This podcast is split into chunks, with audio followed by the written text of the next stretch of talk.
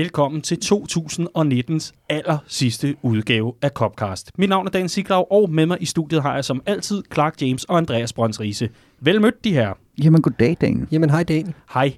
Vi havde, havde egentlig aftalt at lave en uh, fuldstændig normal øh, omgang uh, Copcast med lidt uh, årsyge og lige lidt, uh, hvad, hvad kalder man sådan noget, jamen et lille resume og noget recap og sådan noget. Og så valgte man simpelthen fra Liverpools side og fra managerens side at give os en meget tidlig julegave i år, i form af en forlængelse fra Jürgen Klopp. Og så har vi altså simpelthen det mest hektiske program foran os øh, i her i øh, midten af december og slutningen af december, så vi har simpelthen valgt at sige, Copcast i denne uge bliver lidt anderledes. Og det er jo også en meget god måde at slutte året af på, må man sige. Fordi der er rigtig mange ting, vi skal tale om. Og øh, derfor vil det sige, at siden sidst, og de normale kampgennemgange og optagter, og hvad har vi, og family news, det ryger lige en tur over øh, i, i værkstedet, kan man kalde det, eller lige over bliver lige parkeret. Og så tager vi ellers lige og laver en god omgang special her i Copcast. Det er alligevel noget tid siden. En klopcast. Lige præcis. Kan du huske, at vi lavede den? Den var god. Den Den var rigtig god. Jeg var- kan primært huske, at vi var så glade for, at Jürgen Klopp havde skrevet under med Liverpool, at vi gav hinanden en kæmpe high five lige foran mikrofonen. Så, øh, så dem, der hørte den Copcast, har ikke hørt nogen siden, fordi det har kostet en del trummehænder, tror jeg. Ja, det, det, det tror jeg også. Mm. Øh, men i hvert fald så var, øh, så, så var der godt humør, og, øh, og, og vi kunne næsten ikke forstå, hvor geniale vi var, da vi sådan rigtig om, øh, omdøbte den til Klopcast Ej, i det stedet var, for. det var godt Copcast. tænkt. Det var det. Det var det altså. En helt normal Copcast, og gud, det er del med mange år siden efterhånden, men øh, jeg tror ikke, man kan finde den på nettet længere. Men øh, lad os da prøve at genskabe den og lave en Klopcast mere. Denne gang uden øh, Flight Radar 24, hvor vi skal sidde og følge flyet. Det, det mener jeg også, at vi brugte umindelig stor tid på, mens vi sad og Det var vi ikke de eneste, der gjorde, tror jeg. Nej, det tror jeg heller ikke. Serveren havde det lidt hårdt på Flight Radar 24. Om ikke andet, så har vi det øh, simpelthen som, øh, som en aftale her, at i det her program, der har vi de øh, to forgangne kampe, vi lige skal have smidt bedømmelser efter selvfølgelig, men også de et par hurtige pointer, inden vi altså kaster os over den her forlængelse for Jürgen Klopp, og også vores adventsgave, hvis man kan kalde den det, i form af en forlængelse med James Milner. Så ser vi frem mod øh, VM for klubhold, der jo øh, som bekendt starter onsdag i denne uge, og selvfølgelig også Carabao Cup-kampen, der bliver spillet tirsdag. Det er ikke den store forkromede analyse, der kommer der. Til gengæld så kan jeg allerede nu sige, at når du hører dette, så er det altså på dagen, hvor at der bliver publiceret en artikel med en Q&A med ingen ringer end vores Academy-redaktør, Patrick Pilov, der øh, går i dybden med de her unge drenge, og ellers kan vi altid henvise til Liverpool Watch, hvor han altså gør det færmt og fremragende, som øh, den her ekspert, han nu engang er blevet. Simpelthen manden, man henvender sig til, når spillerne øh, lige er blevet konfirmeret. Det er smukt, det er rart, og det er dejligt. De her, lad os kaste os øh, over Champions League modstanderen fra Salzburg, for det skal vi selvfølgelig også forbi. Også vores lodtrækning, som altså har fundet sted mandag, og den kommer i skøn forlængelse af, af den her gennemgang. En sejr mod Salzburg var der øh, var altså resultatet af sidste uges Champions League sidste gruppekamp. Mm. Clark, mener du, det var overlegent, eller hvad mener du om den kamp? Nej, det var, det var i høj grad lige så svært, som jeg havde forventet, og som vi også så snakket om i sidste, sidste Copcast. Øh, et hold, der har en meget intens spillestil, og gik os på klingen, og kom ud med fyr og flamme og spillede deres chance fra første sekund. Efter 10 minutter kunne der have stået 2-2. Øh, fantastisk fodboldkamp, og øh, super credit til, til det her Salzburg-hold for at, for at ture spille på den måde, de gør, og selvom at de taber 2-0, kan man jo sagtens sige, at de har succes med det. Øhm, og det samme var jo tilfældet på Anfield. Ikke? Taber 4-3, men mm. Det er vel sjældent, vi har set en så god offensiv modstander spille på Anfield øh, Mm. i nyere tid. Så jeg synes, det, det var en rigtig god kamp, men også en Ja. kamp, som, øh, som tiden gik i, i opgøret, blev, blev mere og mere tydeligt, at den skulle tilfælde Liverpool. Var der nogen bestemt spiller fra Salzburg, øh, eventuelt med asiatiske rødder, du lagde mærke til, og som du efterfølgende måske har tænkt lidt over, mm, altså, Altså, altså hvad han kan? Og, ja. Nej, hvis vi ser bort fra øh, vel historiens bedste midtbanespiller, øh, Takumi Minamino, så ved jeg ikke, om der var andre, du har i, i, i tankerne. Nej, Øh, men, øh, men nej, han var, øh, han, han, han var fantastisk. Og det var der flere af de her spillere, der var. Det, det er sådan lidt du, du, når man ser de her hold blomster op, som har de her sådan offensive facetter, hvor det hele bare flyder, så det er ofte svært at lokalisere, hvem det er, der gør forskellen. Øh, sådan havde jeg det også med det her Leicester-hold, der bragede derud af i, i Premier League øh, for nogle år siden. Sådan havde jeg det også med det her Monaco-hold, der blomster op i Europa. Hvem er det, der egentlig er nøglen til det her? Øh, og sådan har jeg det også lidt med det her Salzburg-hold, men der er bare lige ham her, øh, som virker til at være motoren, og samtidig også den, der har den finesse og det flair, der bare gør forskellen og sætter farten på det her Salzburg-hold. Der er mange, der tænker øh, Erling Haaland og alle de her ting, men kigger man på den kamp på Anfield, så er det jo Minamino, der er nærmest egenhændigt for, for det at holde tilbage i opgøret. Han scorer selv, han assisterer, han er alle vejen, han sætter tre mand ind over midten, han er bare en pestilens uden lige, og så er han bare fuldstændig øh, unfaced af, hvad for en begivenhed og hvad for en modstander der er, der mm. står for ham. Fantastisk spiller. Nu, Gud forbyde det, at man øh, på nogen måde bringer Manchester United ind i en, en uh, podcast her, men øh, det er nu engang, fordi der er et foregående eksempel, som jeg synes er meget sjovt at tage med her. Og det er altså, at øh, ligesom Manchester United-spillerne angiveligt tilbage i, ja det må have været 2003, øh, stod i kø på flyet hjem fra Portugal efter at have spillet mod Sporting Lissabon, hvor man mødte en øh, sådan lidt, lidt væver, lille, ikke lille, men en lidt væver-type, tynd, men fuldstændig guddommelig dribler i form af selvfølgelig Cristiano Ronaldo. Stod man altså i kø fra United-spillernes øh, side i flyet hele vejen hjem til Ferguson og sagde, du bliver simpelthen nødt til at købe ham der. Altså, vi har Paul Scholes, vi bliver nødt til at få noget mere. Jeg ved ikke, om det er det, vi siger. Men i hvert fald, historien genså sig, ikke med Manchester United, men altså med Liverpool foretegn i, at spillerne simpelthen har stået i kø til Klopps kontor for at sige, Marker, vi bliver simpelthen nødt til at hente ham her. Ham her, japaneren, Takumi Minamino, han er øh, simpelthen fuldstændig vidunderlig. And little did they know.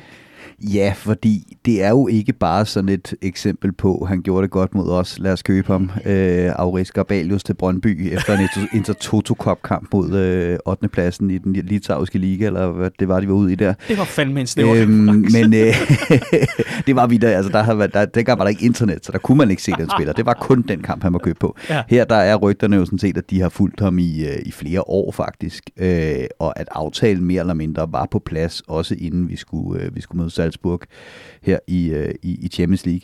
Og det giver, det giver super god mening. Nu nævner du det her med, med Holland, øh, som nok skal få sit skifte her til, til sommer. Så spørgsmålet, om han er klog og tager til Leipzig, eller han er dum og tager et spring yderligere op. Han, han ryger allerede her i næste måned. Øh, ja, øh, så til, til januar. Men jeg synes, det her det ligger så fint i tråd med den måde, vi ser Jürgen Klopp købe ind på lige i øjeblikket. Minamino er 24. Han er ikke 19. Han har spillet sine 200 kampe, lært af sine fejl. Han er ikke en døgnflue. Og som Clark siger, han var også målfarlig på, øh, på Anfield. Og det har ellers det, der har været hans problem. Øh, nu skal jeg gerne indrømme, at jeg ser ikke så meget japansk fodbold, øh, og heller ikke Østrigs for den sags skyld. Ah. Men det har gerne været det, der har været kritikpunktet mod ham. Det var manglende slutprodukt, han simpelthen ikke var målfarlig nok. Det ser ud til, at han er begyndt at bygge det på, og så ligger det jo 100% i tråd med den måde, vi har købt ind på øh, de seneste år. Vi tager de her spillere, der lige er de her 4-25 år, i stedet for at gå efter de her øh, 19-årige, der stadigvæk øh, har så mange fejl i sig, at de kommer til at koste point. Ja, enten skal de være yngre end 19, eller også skal de være væsentligt ældre. Mm. Øh, f- fordi så har vi også det kontingent af spillere, der hedder Sepp Vandenberg, har ja, vi selvfølgelig, selvfølgelig. de spillere, der bliver hentet til udviklingstruppen, mm. som er det her skridt mellem U23 og, og, og Premier League-truppen. Ikke?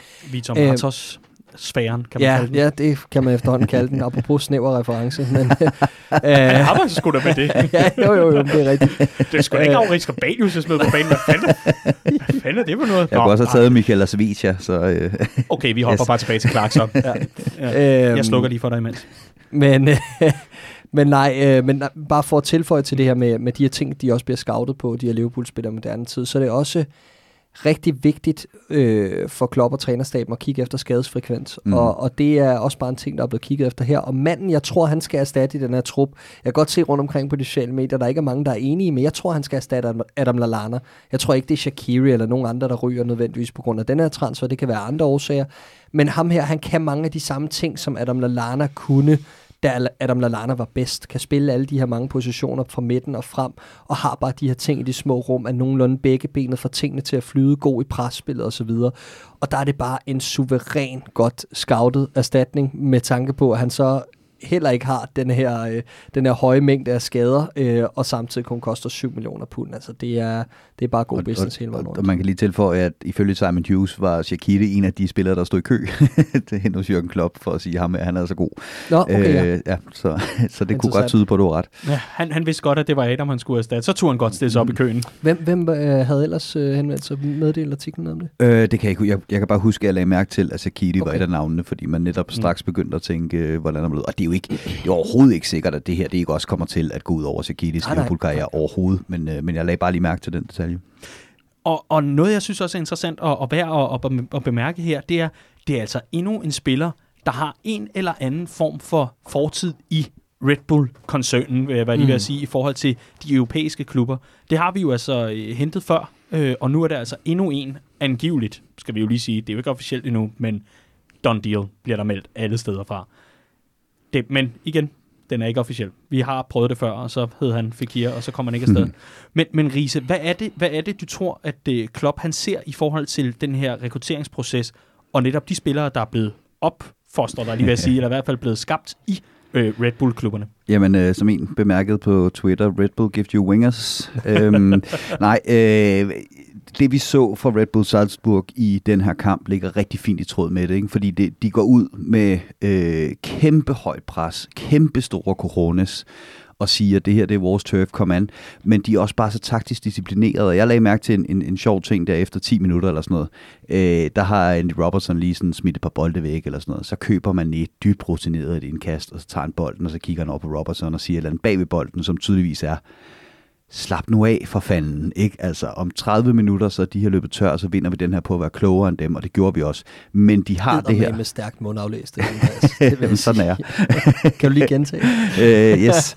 øhm, nej, men, men, men øhm, det, det er det her, ikke? Kom Mm. ud, tør, tur spille fodbold, være så taktisk disciplineret, og samtidig, som, som Clark siger, fysisk stærke, teknisk stærke, men, men kunne det her høje presspil, øh, den her meget energifyldte måde at, øh, at spille fodbold på, det kendetegner de her øh, Red Bull-klubber, det er den type spillere, de leder efter, og derfor ligger det rigtig godt i tråd med, at, øh, at det er spillere, som vi kan have i kikkerten, øh, når de så bliver gode nok til at skulle tage et skridt videre op. Og vigtigt er det også, at øh, tror jeg, i for, forhold til netop øh, Red Bull-snakken, øh, om end hvad man måtte synes om det, men, øh, men øh, at øh, faktisk er, er Red Bull et forbillede for Liverpool, når det kommer til træningsanlæg, og den måde, man har bygget øh, meget akademiet op. Det skriver øh, altid på lidelige Melissa Reddy blandt andet om for Independent i en super fin artikel, hvor hun skriver om, at det her forhold mellem Liverpool og Red Bull, øh, Salzburg især, er enormt godt, og man ligesom har en enorm øh, god, øh, en god måde at, at sammen på uden for banen, og Liverpool har været mange gange med altså repræsentanter på besøg i Salzburg for at se anlægget og se, hvordan de gør tingene, og derfra har man heddet enormt meget inspiration til, hvordan Kirkby ligesom øh, skulle bygges op. Så det er også interessant. Altså ikke nok med, at vi nakker deres spillere, vi kopierer også deres måde at køre akademi på. Men øh, igen, først var det Southampton, nu er det Red Bull, mm. og nu herfra, så lover vi dem bare selv. Ja, nej, men det er ikke sidste gang, vi har set også handle i, i nogle af Red Bull-klubberne, og jeg tror også, at vi får at se, at der kommer en handel til sommer. Ja. Øhm, Yusuf Poulsen.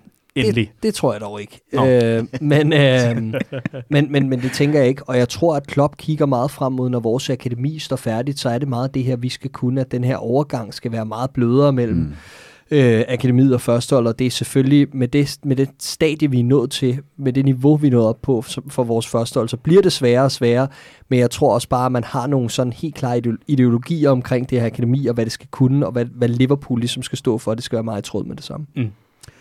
Men i forhold til det her gruppespil, der altså nu er færdigt, så Liverpool øh, ender i toppen af gruppen, hvilket betyder, at vi øh, var øh, seedet, var lige ved at sige. Vi i hvert fald træk øh, af toerne ved øh, mandagens Champions League-lodtrækning, og den skal vi altså forbi, inden vi runder af med at smide bedømmelser efter Liverpool-spillerne for den her kamp. Medmindre man har en fuldstændig altafgørende pointe i forhold til kampen mod Salzburg, så er det nu til nu. Nej, altså ikke andet end, at endnu en gang står vi med ryggen mod muren i sidste øh, gruppespilskamp, og endnu en gang, så, øh, så klarer vi den og går videre. Ja. Øh, og det er bare, det, ja, altså en eller anden dag går det galt, men det gør det ikke endnu, vel? Altså, og, øh, og, og for tredje gang i streg Ja. under Jørgen Klopp, man må bare tage hatten af og sige, jamen, jamen det her Liverpool-hold, det, det er altså gjort af et eller andet vanvittigt specielt stof, ikke?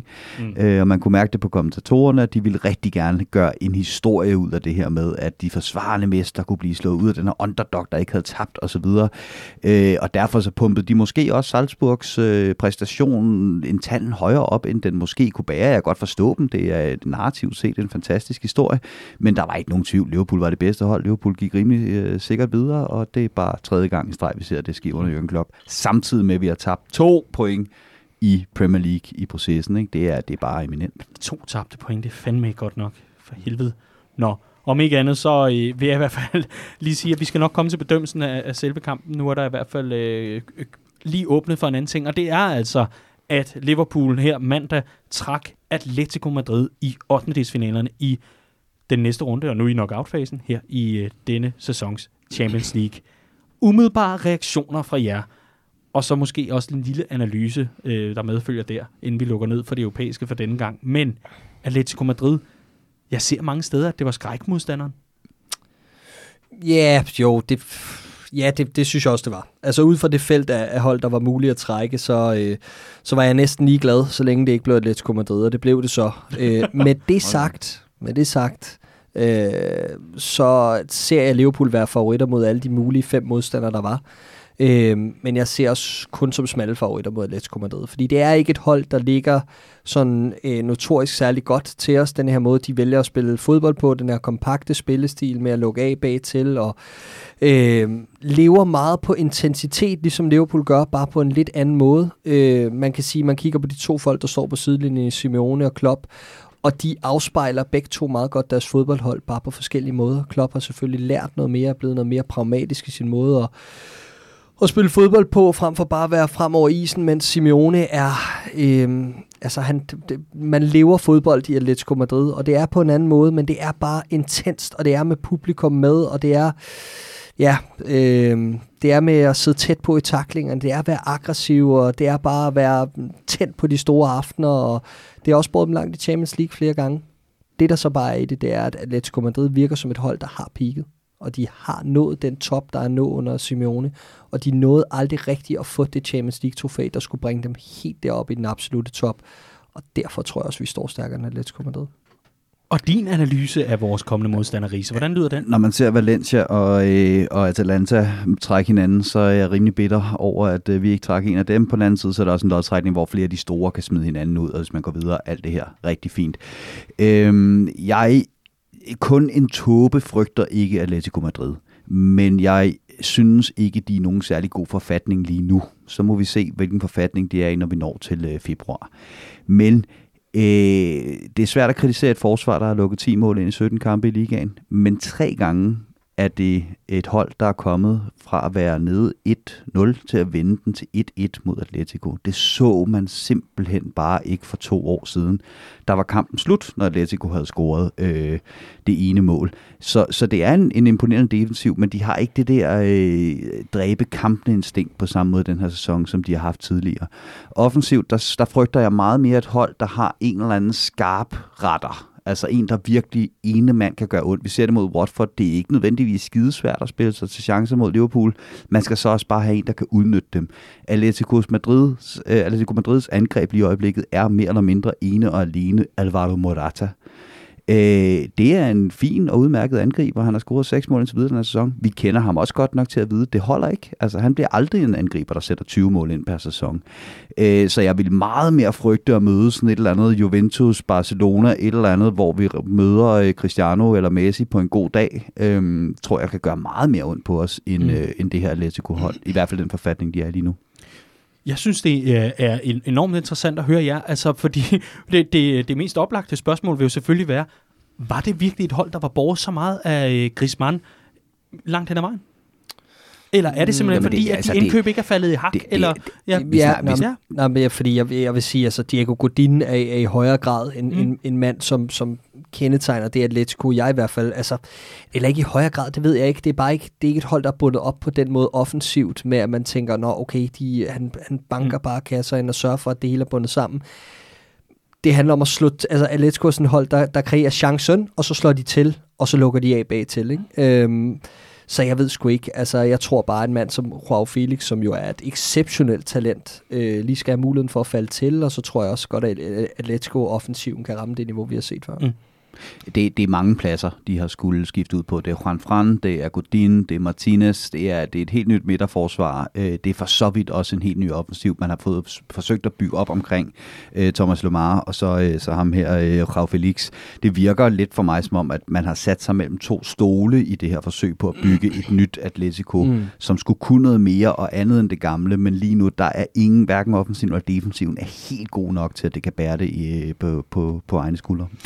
Jeg tænker, vi skal have øh, fat i øh, vores gode gamle vennerprogrammet, Frederik Hjort øh, Chanegong, der jo altså øh, blandt andet har, har dækket øh, den spanske La Liga og også er god på fransk fodbold, og så få ham til at øh, give et por med, når kampene de nærmer sig.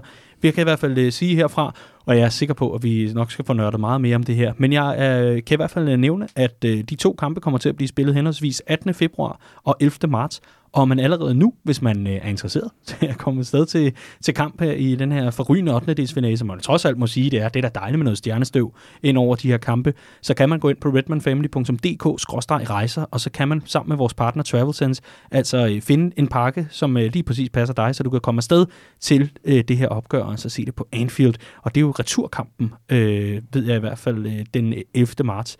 Det er jo en dejlig lille nytårs og, og der har vi gruppetur. Ja, vi har. Det er rigtigt. Vi har sæsonens anden gruppetur til den kamp. Jamen, Så, altså. Øh, endnu større grund til lige at kigge ind og se, om det er noget for en.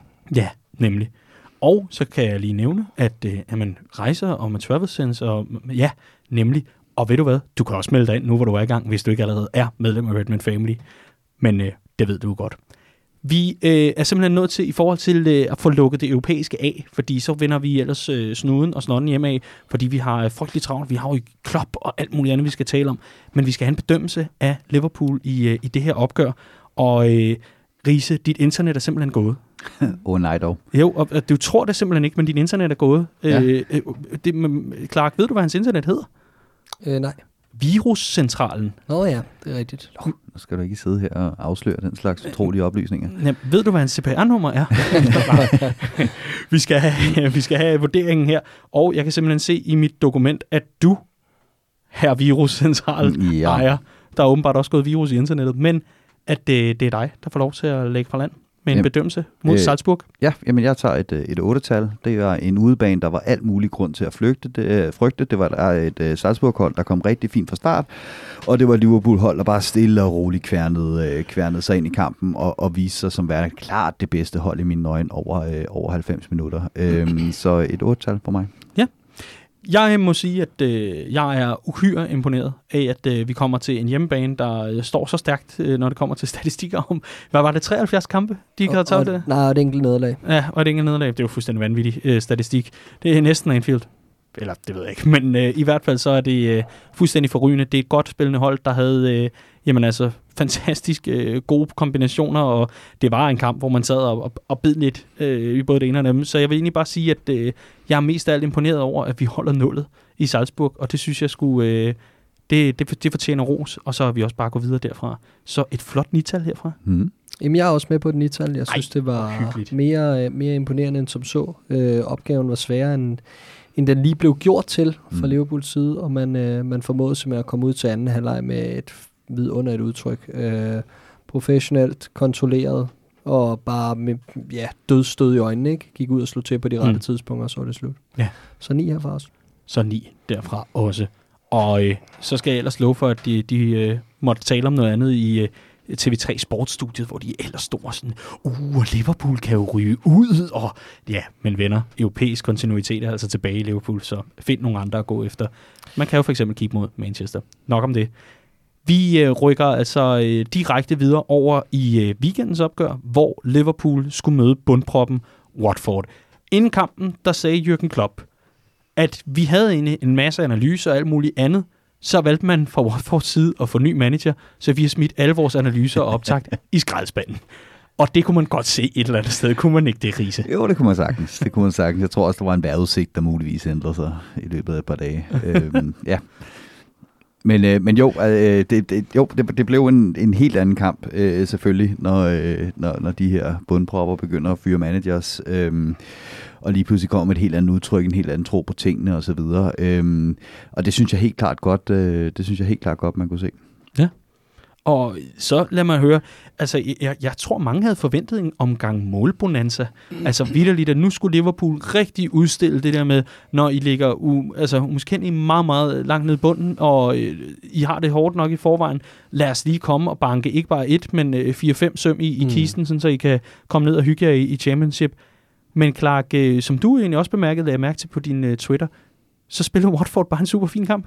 Ja, det gør de jo langt hen ad vejen. Altså, de spiller i hvert fald deres chance, ikke? Og øh, tør presse Liverpool lidt højere, end jeg havde forventet.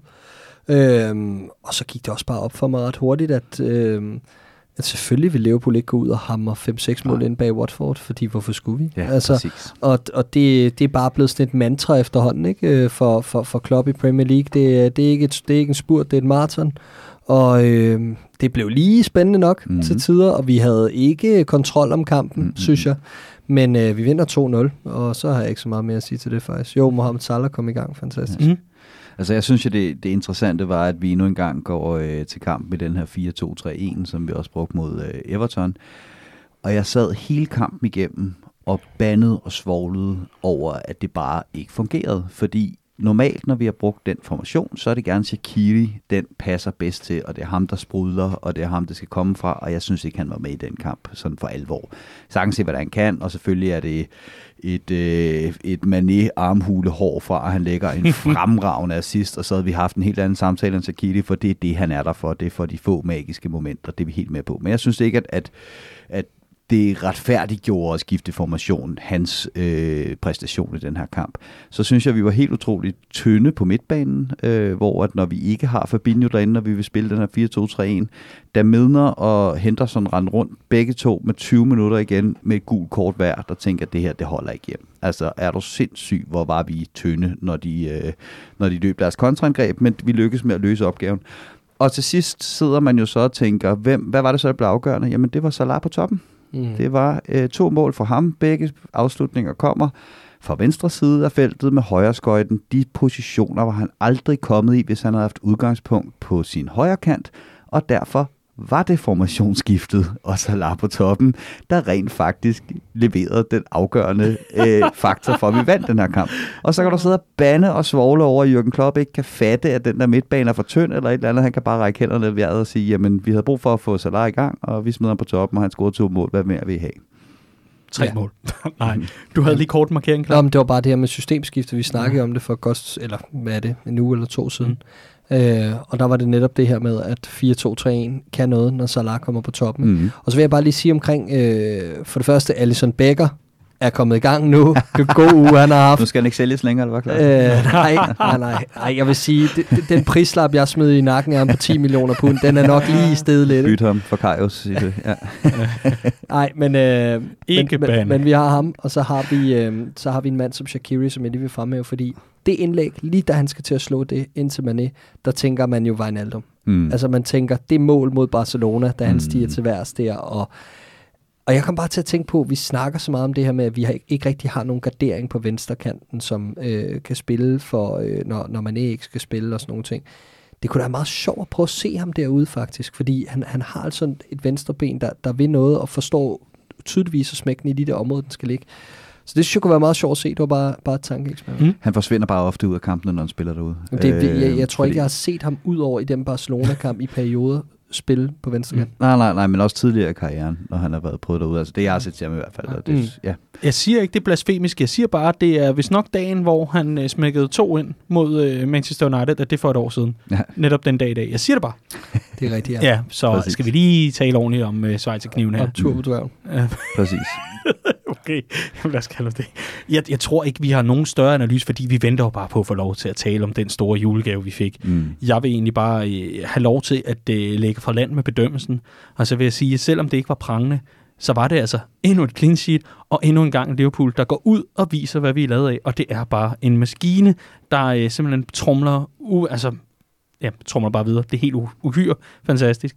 Og så vil jeg også gerne lige øh, kippe med hatten en gang, og det er ikke noget med Liverpool at gøre. Tak, Pukki. For guds skyld, tak. Oh, vi får et, øh, et flot 8 herfra. Ja, med syvtal herfra. Jamen, så har jeg åbenbart nej-hatten på også øh, tre dage, øh, for jeg synes ikke, det var nogen god kamp af Liverpool, og jeg er helt med på, at vi får spillet os ind i den, og, øh, og den her vind, der driller helt vildt i forhold til de der sideskift, vi gerne vil slå, øh, gør det meget Mm. svært for os, og vi finder løsningerne alligevel, men, men, øh, men, men alt i alt en sløj fodboldkamp på en sløj dag på Anfield. Hold kæft, en øh, nederen stemning. Øh, jeg, jeg, jeg, jeg, jeg giver et sekstal.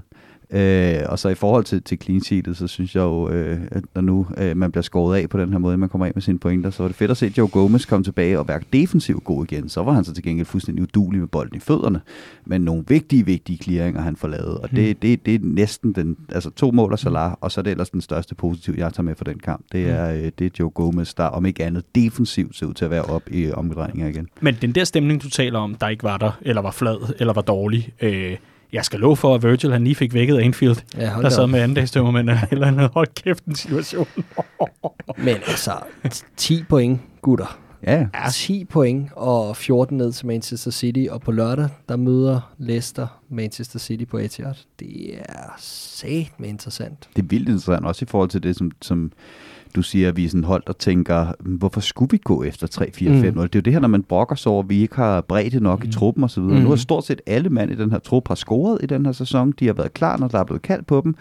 Og vi har, vi har skabt vores egen bredde ved ikke at løbe os flade mm. På at rende rundt og jagte både 3, 4 og 5 0. Det er simpelthen fuldstændig afmålt indsatsen Mm. mod de her hold. Ikke? Og det vil sige, det, det, det er jo det, jeg synes, der er så fedt ved det her Liverpool-hold, men som jeg også synes kan være lidt frustrerende, det er, at vi har jo mistet totalt øh, øh, retten til at sige, at vi er det neutrale seers yndlingshold. Ikke? Altså, når man kigger tilbage og tænker, hvordan skulle udtrykket på et Jürgen Klopp-hold være, når det topper og virkelig begynder at rive nogle pokaler hjem. Mm. og så videre, så havde vi forventet meget mere energi og meget mere underholdning på en eller anden måde. Men det her, det kan altså virkelig noget. Altså mm. Mm. det her med bare at, at, at, at skrabe øh, point sammen. Og Bare så faktisk kvæle Bare fodboldverdenen. kvæl, ja, præcis. og, så, og så rent faktisk spille allerbedst mod de bedste hold. Altså det, det, det er der, jeg for alvor synes, at vi mm. Mm. de sidste halvandet år har set Liverpool sprudle. Det er mod de bedste hold. Ikke? Så de har, vi har virkelig også fået nogle store oplevelser.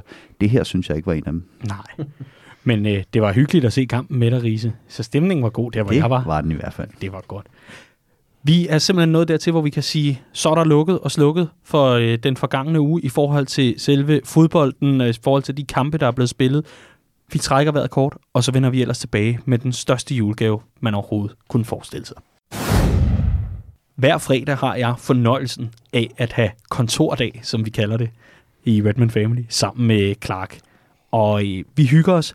Vi drikker en masse kaffe og får lavet ugens nyhedsbrev, som man kan abonnere på. Og vi får lavet alle de der ting, der lige skal gøres klar til en rigtig god weekend, hvor der oftest er øh, fodbold, i og med at Liverpool er med i 18 turneringer eller sådan noget efterhånden. Men øh, i fredags, der sagde Clark og jeg, inden vi mødte, øh, mødtes med hinanden, der sagde vi, det kunne godt være, at vi lige skal et par timer af i dag. Så kan vi gå ud og finde nogle julegaver til noget familie, og, og lige ja, hygge os lidt med, med det at sige, der er en tidlig weekend. Det var lige indtil, at nyheden ligesom ramte os alle sammen, om at Jürgen Klopp har forlænget sin kontrakt med Liverpool FC til 2024. Lad mig sige det sådan her. Der var ikke et eneste sekund til rådighed til at købe julegaver. Overhovedet ikke. Clark, den her forlængelse, hvad betyder den for Liverpool? Alt. Godt, Riese? Nej, du skal have lov til at for, forklare dig og uddybe. Øhm, det siger jo lidt sig selv, ikke? Altså, der var jo de her, der, der var jo lidt, lidt lyde på vandrørene om, at øhm, Jürgen Klopp ligesom øh, nok ikke ville forlænge sin kontrakt, når, når, når den sluttede her i 2022, før den nye øh, kontrakt kom på bordet. Øhm, senest hørte jeg det blandt andet fra Jan Mølby, der var over øh, sammen med, med, med flere af vores rejsende på den her gruppetur, hvor han sagde, at det han ligesom havde forstået internt, det var, at det var sgu nok slut i 2022. Det var et hektisk job. Der var god intensitet på alle øh, øh, afkroge af, af jobbeskrivelsen, ikke? Og øh, øh, med det her nye akademi og den her spillestil og det her fokus, der nu var på Liverpool og så videre, så tyder meget på, at det nok var det. Øh, så for mig personligt kom det som et lyn fra en klar himmel, fordi jeg var ligesom begyndt at stille og roligt indstille mig på, på, på sovens sidste to år fra til sommer, ikke? så kunne man stille og roligt begynde at tælle ned til, til en ny ære. Men, øhm, men nej, Jürgen Klopp har forvandlet den her fodboldklub fra, øh, fra, jamen, fra bunden og hele vejen op i toppen, fra øh, akademiet og hele vejen op til den største spiller på førsteholdet. Og det er bare den mentalitet og den, øh, det værdisæt, han er kommet med til, til det her fodboldhold, til den her by, og til den her globale fanbase er fuldstændig vanvittigt og smitter så meget af hele vejen rundt og er så selvforstærkende. Så en, en kæmpe gevinst for Liverpool FC. Riese, jeg tænker ikke, at du har Rasmus modsat hatten på lige på det her område, øh, når det kommer til Klopps forlængelse. Jeg tænker, at du vil også er ganske tilfreds med det. Men, men hvad, hvad tænker du sådan øh, helt ned i bunden i forhold til, til Liverpool og, og det fundament, han har lagt, Jørgen? Hvad kommer det så til at betyde, at der altså lige pludselig er to år ekstra, så frem at han sidder øh, sin kontrakt ud? Hvad kommer det til at betyde for klubben? Øh, jamen, jeg, jeg er ikke sikker på, at han bliver kontrakten ud. Altså, jeg, jeg er ikke sikker på, at, at han er der til længere end 22. Men, men det, slutter, det, det stopper en masse spekulationer. Ikke? Altså, hvis vi var kommet frem til sommer, der kun var to år tilbage af kontrakten, så ville vi, så ville vi ikke snakke om andet, end hvor længe øh, er Jørgen her nu, og hvorfor forlænger han ikke, osv. På den måde, så er der bare fuldstændig ro på, til at han kan fortsætte med at bygge på det, som han er, han er i gang med at, at, at bygge op. Men jeg tror så til gengæld også, at han har fundet en helt ny energi af at være i Liverpool. Altså, Øhm, også bare at I får sammenlignet med den mand, der kom til, øhm, hvor meget det krævede af ham at få det stadion og det hold til at køre øh, hvor, hvor, hvor, hvor, hvor træt han også en gang imellem faktisk så ud øh, ude på sidelinjen. Det virker som om, han har fundet her et sted, hvor at hans energi øh, og hans øh, idéer øh, bliver udfordret af nogle andre mennesker også, som han tager, øh, tager med ombord. Øh, han har udviklet sig helt utrolig meget som træner, og det virker som om, han har, han har lært at lægge utrolig meget fra sig også, så det hele ikke skal komme fra, øh, fra Jørgen ude på, øh, på sidelinjen. Al energi, der skal ind, mm. øh, både på tribunen og på, på banen. Så jeg kan sagtens se ham være i, i, i Liverpools længere end, øh, end, øh, end, end 22. Men, øh, men jeg er også kyniker nok til, til, til at vide, at en, en, en, en kontraktforlængelse af den her art betyder ikke, at han, han bliver øh, kontrakten mm. ud. Det kan også lige så godt handle om at få, få ro på, øh, på de indre linjer. Ikke?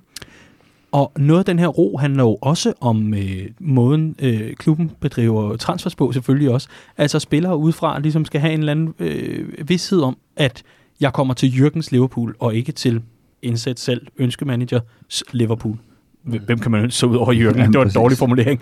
Indsæt mm. selv øh, ligegyldig interim øh, for evigt øh, manager. Nej, men, men Clark, øh, altså, der er lige pludselig en vidshed omkring projektet her, at mm. øh, det i hvert fald bliver fuldt til dørs. Øhm, i, I forhold til, øh, til, til netop øh, det her fundament, han har lagt, der er det jo, altså nu kommer det nye, øh, totalt renoveret, lækre øh, akademi og samt fælles træningsgrund ude ved Kirkby. Der er i det hele taget lavet en, en fin stamme af spillere omkring førsteholdet, hvor det ikke er, jamen altså, der skal ikke byttes ud på otte pladser, hvis du spørger en hvilken mm. som helst fan. Der er øh, rigtig meget grobund for, at der på vej. er en ny, ny stadionudvidelse på vej. Øh, kan man lige nævne kort, at øh, de første offentlige høringer er lukket for, for den her gang. Øh, det gjorde de her i dag. Men i forhold til, til, til Jürgens Liverpool, men hvad, hvad tænker du så? Tænker du så, at han, han er ved at, at, at, at lukke en æra af i forhold til det her? Altså, at klubben skal kunne leve uden ham? Eller hvad, hvad er det, du tænker Helt i forhold til hans forlængelse? Altså, det, det, det ordlyden også er øh, fra, fra flere journalister, er, at en af de ting, der har overbevist ham om at skulle forlænge, er også det her med, at han kan være med til at... Øh, tegne Liverpool efter Jürgen Klopp. Altså at være med til at designe denne her model, der ligesom skal være hans exit-strategi, eller hvad man siger. Ikke? Øhm, og så tror jeg bare, at han er, han er helt vildt tændt på den her idé med, at skulle være inde over det her nye akademi, og være med til at bygge den her bro, øh, som, skal, som skal laves. Så jeg er faktisk, jeg er faktisk i den modsatte grøft, Andreas, end dig. Mm. Øh, og kalde mig naiv og kalde mig en drømmer og alt muligt. Men jeg tror, på. jeg tror, at denne her forlængelse til 2024 har været så vigtig for Klopp i forhold til altså over for sig selv. Jeg tror, han nærmest fra day one i Liverpool har sat sig for at sige, jeg var syv år i Mainz, jeg var syv år i Dortmund, nu er jeg syv år i Liverpool, hvis alt går godt. Mm. Øh, og jeg tror nu, at han tænker, hvorfor? Jeg har det sgu egentlig godt ja. her. Og som du siger, han har lært en masse ting i Liverpool, som jeg ikke har set ham lære en, en, øh, en masse andre steder. Og jeg vil lige fremhæve et punkt, som jeg tror lidt var et breaking point for Jürgen Klopp faktisk. Det kunne have været gået den, den ene eller den anden vej. Da Selko Buvac, han stopper, i sin tid, der var rigtig meget snak om, hvad gør det her ved ham? Åh oh, nej, alt fokus var på, nu bliver det negativt. Og det blev bare vendt til noget bedre. Jeg tror, det gjorde, at Klopp var nødt til at lytte til nogle nye mennesker og begynde at stole på nogle nye folk. På trods af, at jeg har arbejdet med øh, Peter Kravitz og, og Sjelko Buvac i så mange år helt tilbage fra Mainz-tiden, så kom der no, noget nyt input ind udefra. Jeg tror ikke kun det er øh, øh Pep Linders, der, der, skal have, der skal have hvad hedder det, kredit for det her, det skal han selvfølgelig også. Men jeg tror bare, at det åbnede døren for, at han var nødt til at tænke nogle nye ting ind og, og, og begynde at forny sig på nogle punkter. Og det tror jeg virkelig har åbnet øjnene på ham. Øh, og det, det er selvfølgelig en teori alt det her bare til sidst vil jeg sige, at jeg tror, at det der med, at han er kommet ud over den her barriere, også bare sådan ved at tænke længere end de syv år, tror jeg åbner døren for, at det godt kunne blive endnu mere. Ja, Riese, du skal næsten have lov til... Jamen, jeg, jeg, jeg tror, udover det, udover det, de personer, du nævner, tror jeg også, han har fundet en spillertrup. Mm. Øh, altså, den her forlængelse med Milner... Øh, øh, Øhm, jeg, jeg er ikke sikker på, hvor meget Milner han kommer til at spille mere, end han gør nu, øh, og han bliver ikke hurtigere med alderen, men Milner forlænger med åbne øjne i forhold til, at han ved, at det her til Liverpool-hold, det kan eddermame komme til at rive nogle trofæer de næste par år, og det vil han gerne være med til, og han vil gerne være en vigtig figur i omklædningsrummet og i truppen. Og jeg tror virkelig, han har fundet en trup her med nogle spillere, der siger ham så meget, både på det fodboldmæssige mm. og på det personlige plan. Og jeg synes også, som vi siger, man, læg, man, lægger, man kan se, at han lægger mere og mere ind til spillerne. Altså, mm. hold kæft, for løser vi mange problemer i løbet af kampene mm. på banen, selv derinde. Og det er jo sådan noget, som vi har snakket om før, kan være med til at sørge for, at Klopp ikke brænder tør for energi. Fordi det hele ikke skal komme fra ham. Så jeg er helt med på præmissen om, at han kan sagtens være her til 24. Han kan sagtens øh, være her længere. Øh, det, det, det, det vil jeg overhovedet ikke afvise på nogen som helst måde, fordi tegnene er til, at han ser mm. glad ud, han ser energisk ud, han ser ud til, at han kan, øh, han, han, er, øh, han virkelig trives. Ikke? Og det var også det, der, den, der, den der video, da han skal, da, da han skal forlænge. Hold kæft, hvor jeg elskede den. Fordi det er så tydeligt. Han er lige kommet ud efter at have sat den her underskrift, og så kommer Somi-manageren hen og siger, skal vi lave en video, og du skal sige det her. Ja, ja, bare tænd kameraet. Og så sidder han og så fabler, han ved ikke, hvad han skal sige, og står der breaking i bunden af skærmen, og øh, prøver at lede efter de her ord. Hvad, hvad skal han sige? Indtil han kigger direkte i kameraet og ind i min sjæl. og så siger han... Og der er mørkt. Nej. We love it here. Og, og, og ikke ham, vel? men vi, altså mm. hele trænerstaben, hele det her, øh, og det, han, han har gjort meget stort nummer ud af, det også er Linders, det er også uh, Kravic, det er dem alle sammen, der forlænger. Og, og der kunne man mærke, det var det vigtige. Det var det mm. vigtige for ham at få sagt. Resten, det var sådan lidt, øh, ja, ja, fint nok, og jeg er klop, og jeg skal nok lige underholde halvanden minut på en video. Ikke? Men der, der brændte han bare igennem, og det var det vigtigste at få sagt, og jeg troede på ham 100 mm. procent. Mm. Enig, enig. Øhm, I forhold til James Miller vil jeg så bare lige sige, at øh, jeg er ikke sikker på, at den forlængelse nødvendigvis betyder, at han er der kontrakten ud. øh, det, er, det, det, det, det tror jeg ikke. Jeg tror også bare nærmere, det for igen det her med at få ro på og sådan nogle ting omkring en spiller, som er så central i omklædningsrummet, fordi at man har en anden på vej ud i Adam Lallana. Ikke? Mm. Øh, men øh, med Leeds på vej op, vi har snakket om det før, det kunne sagtens være Han bliver, og han hiver en masse trofæer de sidste to år, mm. og så øh, skal Klopp nok sørge for, at der bliver en linje direkte til, ja. at han bliver akademitræner. Eller han er lige til juni 21. Jeg kan ikke lade være, og øh, det kommer måske også lidt af, at øh, du også lavede sammenligningen, men øh, jeg kan ikke lade være med at tænke på, at det her med at Klopp forlænger, at man har Kirkby øh, ligesom øh, ligger, ligger klar fra sommeren 2020, så er der nyt fuldstændig moderne i standsat, og med alle de rigtige tanker og måder at gøre tingene på en moderne Liverpool-hold, der sætter nogle nye standarder for rigtig mange mennesker. Rigtig mange mennesker ser mod Liverpool for at søge inspiration lige pludselig. Det gjorde man ikke under Roy Hodgson, kan jeg så hilse at sige. Men lige pludselig så er Klopp ved at skabe noget og støbe noget. Og så vælger han at forlænge kontrakten ligesom nu. Er det hans Shankly-æra, der skal gives videre til den næste? Jeg kan ikke lade være med at, at, at drage sammenligning et eller andet sted. Mm, jamen, det kan jeg jo heller ikke lade være med. Men altså i forhold til, hvad jeg har læst, og hvad jeg har hørt, og hvad mm. andre har fortalt mig. Jamen. Blandt andet skønne medfans, der er der husker Shankly. ja, det, det, det gør jeg jo så ikke helt. Jeg er ikke født i 1950, men... Nej, øhm, nej dog ikke. Øh, jamen, det er det jo på sin vis. Altså, han, han lægger jo det her fundament, øh, men, men han er bare mere end det. Fordi det Shankly gjorde var jo et eller andet sted at, at, at tage klubben og danne grundlag for, hvad der i de næste 15-20 år blev grundlaget for Liverpools succes, eller hvad man kan sige. Ikke? Altså, han viste ligesom vejen, men han rev ikke for alvor særlig mange pokaler selv. Jeg tror, Jürgen Klopp vil være i Liverpool længe nok til at være med til. Altså, han har jo allerede hævet en af de helt store, ikke? Øh, hvis ikke den største. Øh, og jeg tror, han kommer til både at være manden, der, der, der ligesom øh, byggede stenene i bunden, og også kommer til at bygge de første bygninger på selve grunden. Mm. Er jeg helt væk med min uh, Shankly-sammenligning? Nej, det, det er du ikke, men på den anden side, så bliver jeg jo sådan lidt allergisk nok også, fordi jeg er opvokset som fan i den tid, mm. jeg er, hvor at øh, at det der jo også skete med Shankly, det var, at så da han stoppede, så tog man assistenten, og da han stoppede, så tog man assistenten, og til sidst så stod man med Roy Evans, øh, fordi han engang havde rørt ved Shankly, og så kunne han nok det samme. Ikke? øhm, så, så, så jeg er også allerede lidt allergisk over for den der snak med, at nu har Steven Gerrard forlænget til 24 i, i, i Rangers, og så er han shoe ind til at skulle overtage. Ikke? Altså, noget af det, vi skal huske på her, det var, at grunden til, at Klopp han er så succesfuld Liverpool, som han er, det er, fordi han kom, og så kiggede han på det gamle Liverpool, og så sagde han, det her kan vi bruge til noget det her det er noget nostalgisk vrøvl, der skal ud til højre så hurtigt som overhovedet muligt. Ikke? Så han tog de byggesten, der lå i klubben, og, og mærkede den her vanvittige... Øh, øh, fodboldklub og, og ånd, der lå, der var i Liverpool, men han vidste også, han var virkelig bevidst om, at han skulle bygge noget nyt på det her. Han skulle mm. vise fremad, han skulle vise Præcis. ind i, i, i, det, i det 20. 21. århundrede for, for Liverpool, der et eller andet sted har, har hængt fast i 80'erne øh, i 30 år. Ikke? Øhm, så så, så derfor, derfor er jeg en lille smule allergisk over for den her øh, Shankly, han skal være her i 20 år og øh, øh, snak, fordi jeg synes også bare, der er altså en tendens til, at managers har en kortere og kortere periode periode, hvor de for alvor er på toppen. Lige pludselig så kommer, øh, så kommer toget bravende udenom, og lige nu er Jürgen Klopp virkelig god til at tage input udefra, der gør, at han hele tiden udvikler sig og bliver bedre. Men det, jeg, jeg, puha, jeg, jeg, jeg, jeg, jeg, jeg, synes, den er, jeg synes, den er lidt farlig at jo, snakke men, om, men, om en æra på den måde. Men, men i, med de forbehold, som du også er inde på, Andreas, i forhold til, at, at det bliver kortere og kortere for managers og sådan noget, så, så kan man vel godt sparke ham ind i en moderne sammenligning. Enig, altså enig, fordi enig.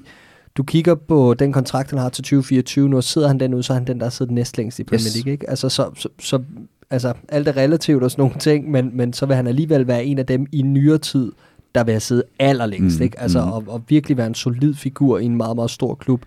Øh, så og jeg, jeg, kan godt, jeg kan godt følge sammen. Og jeg er helt enig, at han har nogle værdier, han har nogle ting, han grundlægger lige nu i Liverpool, som er tidsløse. Og mm. som er netop, altså det er netop det, han grundlægger lige nu, som den næste skal bygge videre på. Men det skal også være en ny, der så kommer ind, og igen er klar til at tilføre det her noget nyt, mm. så det ikke bliver nostalgisk. Mm. En øh, mand, som vi også skal forbi, fordi øh, jeg synes, det er meget øh, i øjenfaldende øh, i forbindelse med annonceringen her, i forbindelse med de klassiske interviews og statements, og ja, også SoMe-videoer, der kommer ud i kølvandet på en forlængelse det er Michael Edwards. Han bliver altså fremhævet af både Fenway Sports Group og ejer Liverpool, og så også Jürgen Klopp i øh, netop i, i, i de her sammenhæng. Hvor meget af æren skal han have for Jürgen Klopps succes i den her æra, og hvor meget tror I, han får indflydelse på den kommende tid? Nu lader jeg være med at kalde det æra, tid i Liverpools Riese, men hvor meget tror du, han fortsat får indflydelse på, øh, på Klopp og, og Liverpool? Det, der er så fantastisk spændende ved Michael Edwards, det er, at han er et spøgelse. Du har aldrig hørt manden udtale et ord. Så hvad han laver, hvad han står for, hvad han kan, det er man overladt til at vurdere sådan lidt udefra. Ikke? Og så er der nogle journalister, der har nævnt det her med, at ham og Jørgen Klopp ret hurtigt fandt ind i et rigtig godt samarbejde.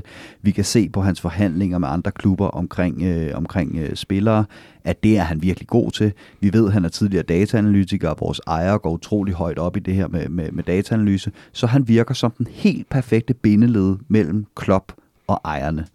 Øh, så han skal have kæmpe stor ære og kæmpe stor kredit for, at Liverpool står, øh, hvor de er der. Jeg er ikke i tvivl om, at ham og Klopp har et fantastisk samarbejde, også i forhold til, at Michael Edwards nemlig er typen, der har det allerbedst med. Altså, der, der findes to billeder af ham, eller sådan noget. Hver gang vi skal skrive en artikel om ham, der så... kom lige et nyt her, da han ja, forlængede. Gjorde det? Nå, okay. Så han lige så øh, akavet Nej, og så glad ud, tage det der kamera væk fra mig, ud, som han Nej, plejer. Han så øhm, men, men, men det er jo også, altså, det, det vil sige, Klopp han elsker jo det her med at være ansigtet udad til, fordi han er så skide god til det, og det kommer så naturligt for ham. Og så kan Edwards ligesom være ham, der, øh, der, der, mm. der er lidt mere tilbagetrukken, men, men tager ikke fejl. Det er en magtfuld mand i Liverpool, og, og, mm. og set udefra er han også virkelig dygtig til det, han laver. Michael Edwards, han er altså højt elsket og højt skattet af både ejerne og Jürgen Klopp, og man forstår måske godt, også når man kigger på, øh, ja bare for at tage et frisk eksempel, vores japanske ven Minaminos priskilt, og så sammenligner med nogle af de handler, som, øh, som oh, Edwards har lavet. Ja, du, du havde nogle fantastiske sammenligninger, kan jeg huske, tror jeg. Hvad var det, Kevin Stewart, du nævnte blandt andet? Nå jo jo, men altså jamen, Ryan Kent, ikke? Altså det, det spiller to spillere, der bare har hver især drevet den sum ind, som Minamino angiveligt bliver købt for. Mm. Andy Robertson er en anden til samme pris, ikke? Altså, så, så kan man ligesom måle det op og Ja. veje det. Øhm, så hans succesrate er jo helt fantastisk. Øh, og øh, det er jo også det, han, altså, han lever på sine meritter indtil videre. Der er ikke kommet et eller andet flashy stort navn ind på den her sportsdirektørpost, øh, der tidligere har været i gamet eller noget som helst. Han har måttet starte fra bunden, og ikke bare fra bunden fra øh, jamen, den laveste og dybeste bund, fordi FSG var under hård kritik for deres måde at køre Liverpool på, og denne her transferkomité og den her model, man ligesom valgte, valgte at praktisere, øh, som, som angiveligt fungerer i andre sportsgrene osv., øh, ud fra det her Moneyball-princip og alt sådan noget. Han kom ligesom ind på, på det laveste punkt øh, i, i, i FSG's sådan tenure, og øh, har gjort det fuldstændig upåklageligt, og har bare vendt bøtten fuldstændig, og nu er han jo nærmest en kulthelt øh, Ja. på de Ja, sociale det- medier. Ikke? Ja. Altså. Men, men, men prøv også at lægge mærke til, at der, da han var under øh, Rodgers, der vidste vi alle sammen, hvem der var et komitékøb, og hvem der var, øh, der var managerens køb. Ikke? Og, øh, og Edwards synes ikke, at dem, som Rodgers købte, var gode nok, forståeligt nok, og Rodgers gad ikke spille dem, som, øh, som Edwards købte. Der var simpelthen åben krig, og vi kunne alle sammen se det. Noget af det, jeg synes, der har været fascinerende ved at følge Klopp og, og Edwards der, det er, at, at Klopp han giver også bare al æren og kreditten. Ikke? Altså, Salah har jo været på, på, på Liverpools shortlist siden, øh, siden Edwards kom til nærmest. Og da vi så skulle bruge en hurtig kandspiller med, med fart i fødderne, så, øh, så, så hiv Edwards lige ham øh, dosiet derop op af skuffen og sagde, hvad med ham her? Ikke? Ja. Og Klopp, han, han misser ikke en chance for at fortælle, at det var altså klubbens scouting-afdeling og Edwards, der stod for det. Og så tror jeg ikke, man overhovedet, det er jeg i hvert fald efterhånden ikke, øh, skal være i tvivl om, at sådan en som Karius, det var Edwards' regneark, der regnede sig frem til, at vi skulle have ham. Og så øh, øh, var Klopp på, inde på hans kontor på et tidspunkt og sige, det er fint du, nu dropper vi det her, og så køber vi ham her ikke? Øh, i, mm. i Allison. Men vi har aldrig fået den historie, vel? Klopp, han er altid mm. ude og forsvare øh, Edwards' øh, Mm. ting og sager. Det vil sige, jeg tror også, at de to har, og har fået opbygget sådan gensidigt, øh, et gensidigt tillidsforhold, øh, som er virkelig, virkelig, virkelig, virkelig givetigt øh, i forhold til den, øh, den åbne krig, vi så mellem Edwards og, og Rodgers tidligere. Jeg elsker simpelthen tanken om, at Edwards han har, hvad ved jeg, sådan nogle, så har han nogle, nogle reoler og noget andet, og så har han sådan en skuffe, han hiver ud, og det er bare The Rogers Files. Det er alle dem, der sådan har samlet støv, så da Klopp kom til, så puh, du skal se på det her. Øh, Det sagde Brendan til. Øh, Gaston Ramirez. Clint Dempsey. Puh, poltergeister og alt muligt andet på spøgelseskontor. Jeg vil egentlig bare lige ganske kort sige som servicemeddelelse. Jeg tror hvis nok, den stadig ligger ude på Netflix. Øh, Den er i hvert fald tilgængelig lige nu. Men Moneyball-filmen, øh, hvis man vil forstå, hvad det er for et princip, så ligger den derude med Brad Pitt og Jonah Hill. Det er en ganske underholdende omgang. Ja, og, Øh, og det, det, lyder jo sådan lidt sjovt for dem, der måske ikke rigtig fanger det, men, Ja. men det, det, eller fanger referencen, men det ja. er jo den her strategi, som øh, Ja. FSG benyttede i, øh, i Major League Baseball, øh, mm. efter at, at den blev udviklet øh, i en Ja. lidt mindre klub, husker jeg det nok, som, Ja. som om den her film, den, den ligesom forklarer om. ja. Øh, og vores ejer, John Henry, er faktisk med til sidst i filmen, Oh. i, øh, altså spillet af en skuespiller, men Ja. han, blev, han blev ligesom sådan brugt på Morgan Fenway Freeman. Park. Og, Nej, det var sjovt. dog ikke. men, men han bliver ligesom brugt i, i en rolle til sidst på Fenway Park, og, og ja, det er Ja. en ganske udmærket film, selvom jeg ikke er til baseball. Øh, Du er ikke til baseball? Nej. Nej, er, er det ikke bare meget avanceret rundbold? Jeg aner det ikke. Jeg, jeg, jeg, jeg har aldrig nogensinde set det. Altså, som vi sagde, jeg, jo, jeg, jeg var i USA, og så øh, inde på en eller anden bar med en eller anden amerikaner, øh, og så var der baseball i fjernsynet, og så sagde jeg, "Nå, men nu er man i USA, og så when in Rome, ikke? så vi købte en øl, og jeg stod der, og hvad, hvad gør ham der så nu, og skal han slå til? Og så sagde han, det jeg, har aldrig set det lort, det er røvkedeligt. øh, så, så, så, så, øhm, så nej, jeg, altså, jeg, jeg, jeg er virkelig ikke snobbet, når det kommer til sportsgren. Jeg kan finde en, øh, et eller andet fascinerende eller interessant ved alting, undtagen Formel 1. Men, men, men baseball måtte jeg simpelthen give op på efter et kvarter. Men så var jeg, e-sport, det er du glad ja, ved. nej. Det, Fortnite, jeg sagde sport. det er godt. jeg synes, det er fantastisk at gå fra Shankly til baseball og e-sport og Fortnite. Det er helt perfekt. Det, det er næsten ikke blasfemisk i sig selv. Jeg håber, at alle fangede, hvad det handlede om. Om ikke andet, så burde den vist nok stadig ligge ude på Netflix. Så er der noget at se til juleferien, når man er, er ved at skyde hovedet af sin familie, fordi man ikke kan holde ud mere. Den her forlængelse af Jürgen Klopp, den øh, må jo også siges at være noget af et statement. I hvert fald kunne jeg lægge mærke til, eller lagde jeg i hvert fald mærke til, at øh, mange rivalfans, hvis man kan kalde dem det, øh, sagde, åh nej, åh nej. og mange var ude og sige, øh, jamen tillykke med det, og vi er slet ikke misundelige. Primært fordi, at øh, jamen, næsten halvdelen, vil jeg da tro, af, af The Big Six, eller The Usual Suspects deroppe af, jo er under genopbygning, eller burde være i hvert fald lige nu, og måske ikke har fundet ud af det endnu. Men jeg kan ikke... Du sidder allerede klar. Ja. Hvor er det godt. Nej. Færdig. men så, så, så er du meget godt færdig, og så kan du endelig komme ind på siden. Øhm, men men det, det, jeg ikke kan lade være med at tænke på lige nu, det er, med de forlydender, der er rundt omkring, blandt andet i vores helt store rival, sportsligt, Manchester City og en Pep Guardiola på vej ud. Kan det her være begyndelsen på, at Liverpool simpelthen får cementeret den her top, top, top position, som måske verdens bedste hold? Det kommer an på rigtig mange ting, men der er der helt klart tegning til, at det godt kunne lade sig gøre.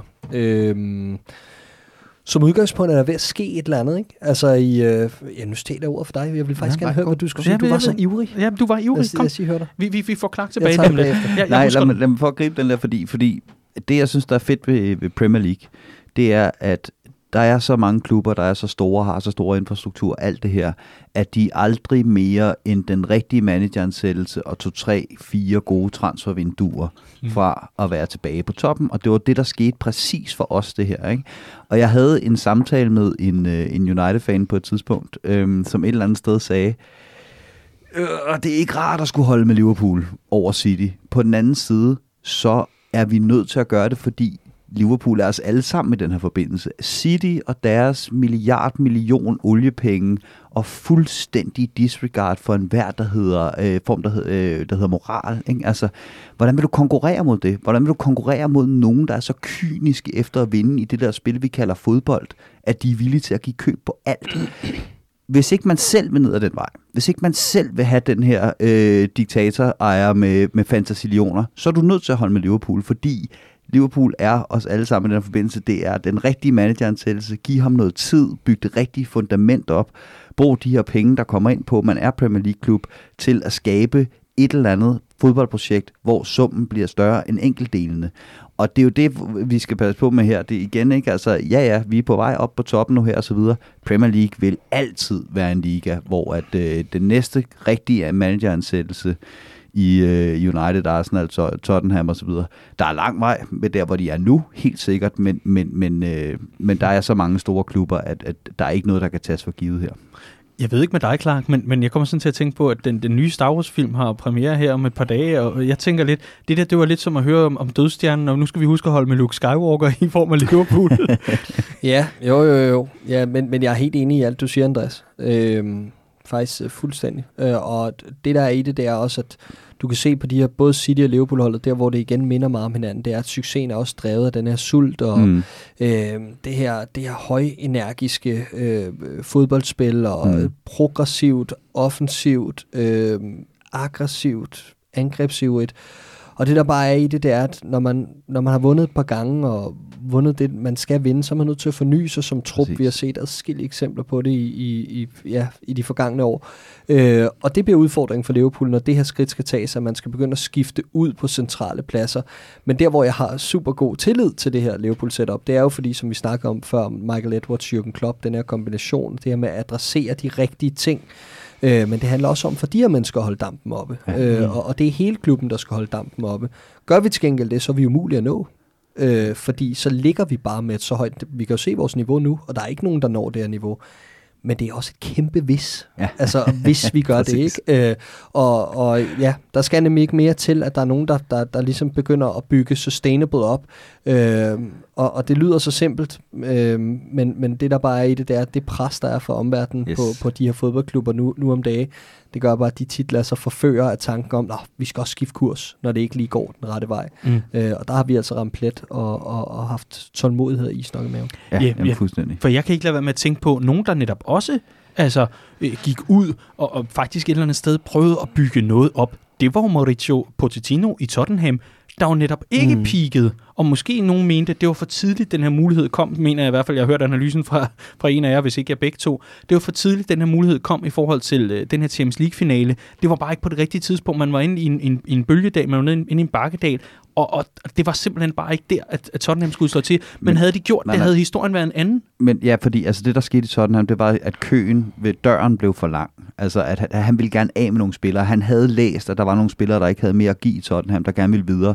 Og Pochettino ville faktisk gerne af med dem, men Levi, øh, som den øh, evige købmand han er, mente ikke, man fik nogle tilbud, der var høje nok til, at, at, at det var pengene værd. Og det er det, jeg synes, der er så fascinerende ved Jørgen Klopp i den her, i den her scene indtil videre. Det er, Øhm, netop som Clark siger, at kunne læse en trup er sulten der stadig. Øh, når man har vundet noget, øh, er der så nogen, der skal, der skal have nogle nye udfordringer? Hvor skal der ligesom ruskes lidt op i det her? Prøv at tænke på, at vi står med en trup, der vandt Champions League i sidste øh, sæson og tabte mesterskabet med et point, selvom man har scoret 97 point. Alle managers i verden, jeg mener alle managers i verden, og vi alle sammen håbede på, at der ville komme en kæmpe marquis-signing fik rusket op i det her, og så sagde vi, we go again, for det var det, der virkede sidste øh, sæson. Ikke? Altså, taber Champions League-finalen, går ud og køber et par, et par spillere ind, øh, og så er vi klar til at lægge et nyt lag på. Prøv at tænke på, at Jürgen Klopp, han har kigget den her truppe i øjnene og læst hver eneste spiller fuldstændig rigtigt. Altså, alle spillere er kommet tilbage Lukket med en, alt pres ud. fuldstændig. Og alle spillere er kommet tilbage og med en sult og en ild i øjnene. Og sådan nogle spillere som Origi og øh, øh, dem der i kanten af truppen har han jo også kigget i øjnene og sagt, vi skal score 105 point i den her sæson. Du skal være med til at score syv af dem. Er du klar? Mm. Du får ikke meget øh, spilletid, men hvis vi skal nå det op, hvor vi skal, så skal du spille en vigtig rolle, når vi har brug for dig. Ellers skal du ikke spille. Er du klar til det? Og det har han læst rigtigt. På hver eneste spiller mm. i den her trup ser det ud til. Det er fuldstændig eminent, vanvittigt trænerarbejde. Og, så, og når vi så kigger på Tottenham, også bare for at tage det eksempel, for du har helt ret, Daniel, de blev nemlig også bygget op med meget de samme intentioner, som det, der er sket i Liverpool, og totalt sympatisk projekt, når man kigger tilbage på det her Pochettino øh, øh, ja, øh, forløb. Men det var ikke tæt på at nå det her, vi har nået i Liverpool. Det er det, der er så misforstået. Mm. Det var en Champions League-finale fra, ja, måske, men nej. Fordi der var så mange andre muligheder i årene før. Man så ikke den der lineære proces, øh, eller undskyld, progression i processen. Øh, man, det, det gik sådan lidt op og ned, og så man havde nogle gode år i starten, men det gik lidt ned ad bakke, og som du siger, så rammer man Champions League-finalen, når man egentlig er på vej ned ad bakke, og flammen var ved at være slukket. Og dertil så kommer man skal bare bruge, for at ramme det her niveau, skal man bare bruge så mange ting. Man skal ramme rigtigt på en masse ting i planlægning omkring timing i projektet. Man skal ikke lige pludselig bygge et stadion midt mm. i det hele og afgrænse managerens transferbudget.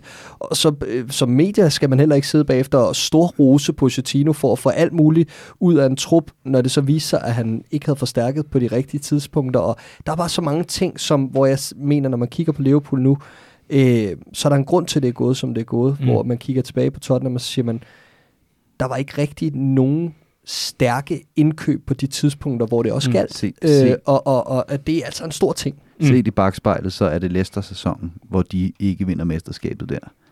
Der Ja. skulle de have vundet det mesterskab, ja. for der var alle andre store ja. klubber nede og vende, så det var der, hvor man havde muligheden for at sige, fair nok, hvis I andre har en dårlig sæson, Mm. så står vi på spring. Ikke? Mm. Nu havde, de, de havde en dårlig sæson, og så vinder Leicester mesterskabet. Ikke? Med 81 point. Ja, altså set i bagspejlet, der var det egentlig der Tottenham-projektet. Det var begyndelsen mm. til, øh, til enden, om end jeg har stor respekt for, hvad han, øh, hvad han opnåede, mm. men så var der Positino. I forhold til øh, Jürgen Klopps forlængelse, der har jo været en, en masse historier fra journalister derudover. Nogen, der fortæller om, at han vil altså bygge den her æra, og han er, er her altså for the long run. Han vil gerne gøre arbejdet færdigt, eller i hvert fald gøre det mm. så langt øh, ud endnu som til 2024. Nu må vi se, om det er hele vejen. Men øh, så er det også interessant i øh, mandagens klumme, den kommer hver mandag selvfølgelig, øh, fra øh, David Ornstein fra øh, The Athletic, der skriver øh, den gode Ornstein, at Jürgen Klopp øh, havde tilbudt, øh, tilbud, mange tilbud, øh, og store tilbud fra Kina blandt andet, og at øh, man altså øh, fra Liverpools side, øh, undskyld ikke Liverpools side, at man fra Bayern Münchens side havde en enorm stor fidus til, at han kunne nærmest sige hvilket som helst tal, Mhm. så vil de, øh, de, altså beløbet og de penge stå på hans konto. Så der var interesse udefra, men at Jürgen Klopp jo stille og roligt godt kunne se, hvor det her det bare hen af, og, og hvad det var for noget, og så tog det nærmest ingen tid for dem at få forhandlet den her kontrakt tilbage. Som øh, det så hører bør, så har Jürgen Klopp også en repræsentant, der øh, ligesom var ham, øh, sørget for, at øh, forhandlingerne gik øh, nogenlunde gnidningsfrit. Jürgen Klopp var ikke med til nogen af møderne nærmest Mm. i forhold til det her. Han var så sikker på, at det her det jo bare var en formsag, og så lagde vi ellers lige to år oven i kontrakten. Mm. Det synes jeg også er interessant. Helt sikkert. Derudover så bliver det også nævnt i øh, artikler og så videre, at øh, Steven Gerrard er i, øh, i tæt kontakt med klubben, men alt det der, det tænker jeg, at vi skyder til når vi når til Ja, lad os- 2022 Ja, eller jeg et skulle eller sige, lad os tage 3-4 år. Ja. når Klopp, øh, ligesom at sige, jeg er rigtig glad for med Steven ved min side her, at kunne øh, sige til jer, at jeg bliver til 2028. Steven, Og så kører sådan en, øh, en Hulje og, øh, og Ja. Evans øh, duo der. Ja, det, det jeg har sagt til. til Steven, det er, at han må godt tage Carabao-koppen. Øh, du er min nye Neo. Og netop Carabao-koppen og alt muligt andet, det er faktisk det, vi skal til. Det er i hvert fald vores gennemgang af Jürgen Klopps forlængelse, og også årsagen til, at øh, jeg synes ikke, vi hastede, men øh, vi var måske lidt mere øh, hurtige på aftrækkeren, og lidt mere skarpe i analysen på øh, vores to kamp- kampgennemgange. Vi er i hvert fald rigtig, rigtig glade for, fornemmer jeg, at Jürgen han bliver Mm. til 2024. Nu fylder vi lige vandglasset, og så vender vi ellers tilbage med øh, lidt snak om øh, den uge, øh, der kommer nu, og altså også om øh, de turneringer, vi deltager i, og på hvilken baggrund. Og det gør vi selvfølgelig, når vi taler om Carabao Cup og VM for klubhold. Ingen december uden et vanvittigt tætpakket juleprogram. Og det har vi også, men øh, denne gang er det altså ikke kun Premier League, tværtimod. Så er det to turneringer, vi øh, ellers normalt... Den ene er vi ikke rigtig i nærheden af. Normalt, det kræver jo selvfølgelig, at man vinder Champions League, og det var jo alligevel nogle år siden, øh, vi sidst gjorde det. Og den anden har vi simpelthen fravalgt at deltage i, kan jeg vist godt sige et eller andet sted. I hvert fald så stiller vi med øh, et, et kul 15, 16, 17-årige, der øh, nærmest aldrig har prøvet noget sådan på højeste niveau, som altså skal mod Aston Villa ganske kort tirsdag, hvor den her podcast kommer ud. Og så bliver det altså i aften, hvis man kan, kan tale om minutid, mod Aston Villa. Lad mig lige høre jeres bud på, hvor, hvor, hvor går det helt galt, eller er der en chance, eller hvor, hvor ligger vi? Det kommer meget an på, hvordan Aston Villa øh, jonglerer med kræfterne i den her kamp, fordi jeg tror godt, at der er en risiko for, at vi kan få en, øh, en, en losing her. Øh, når jeg kigger på det hold, som flere journalister ligesom har listet op, som det potentielle Liverpool-hold, så er det et hold uden nogen form for rutineret base nogen steder på holdet. Øh, og allerede øh, mod Arsenal, hvor vores C-kæde ligesom spiller, øh, og der er enkelte rutinerede kræfter, der lukker vi altså fem mål ind på hjemmebane. Øh, hvis du lige piller en 2, 3, 4 bærende kræfter ud fra det hold, og stiller en, en flok 17-18-årige Så det er jo oven i 10 det, mål, vi indkasserer. og så tager med i ligningen, at det ikke er hjemme på Anfield, så, øh, så kunne jeg godt frygte for, for skæbnen for det her Liverpool-hold. Men mm. prøv at høre, det er også underordnet.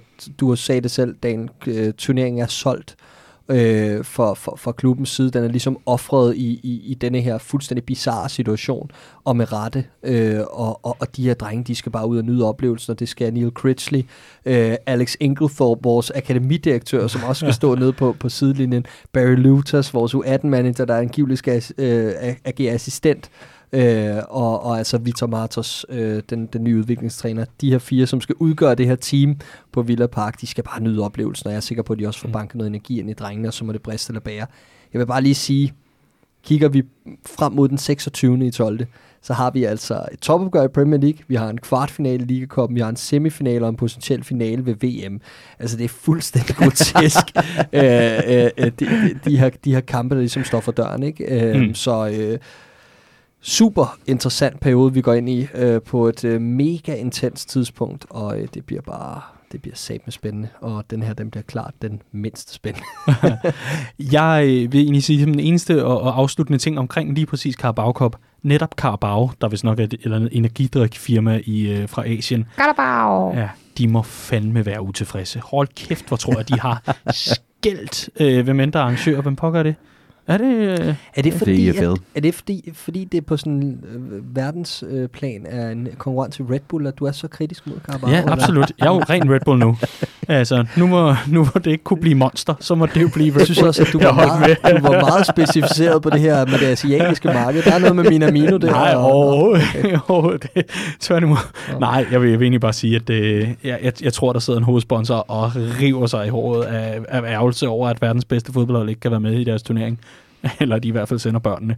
Sådan er der så meget. I hvert fald er det en kamp, der bliver vist. Og øh, husk at skrive til din øh, lokale afdeling og spørg, om de viser kampen, hvis du har tænkt dig at komme ud. Det er en god idé lige at, lige at høre, sig, øh, hø- høre sig ad, inden øh, man øh, går ud og, og river en, en, en lukket dør på poppen.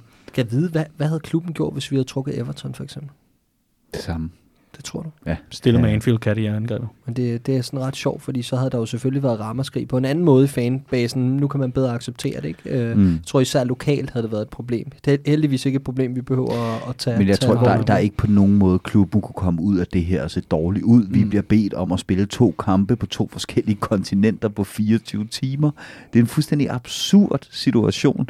Så altså, de kunne, de kunne have stillet op med, øh, ja lige præcis, øh, Anfield, Anfield Cats og Patrick Berger, som de eneste to på banen, tabe 18-0 til Everton, og, de ville, og E- Everton ville jo heller ikke synes, det var en sejr, de kunne blære sig med. Altså, Åh, ja, det er ikke vildt, Ja, så ikke, men, men øh, det kommer.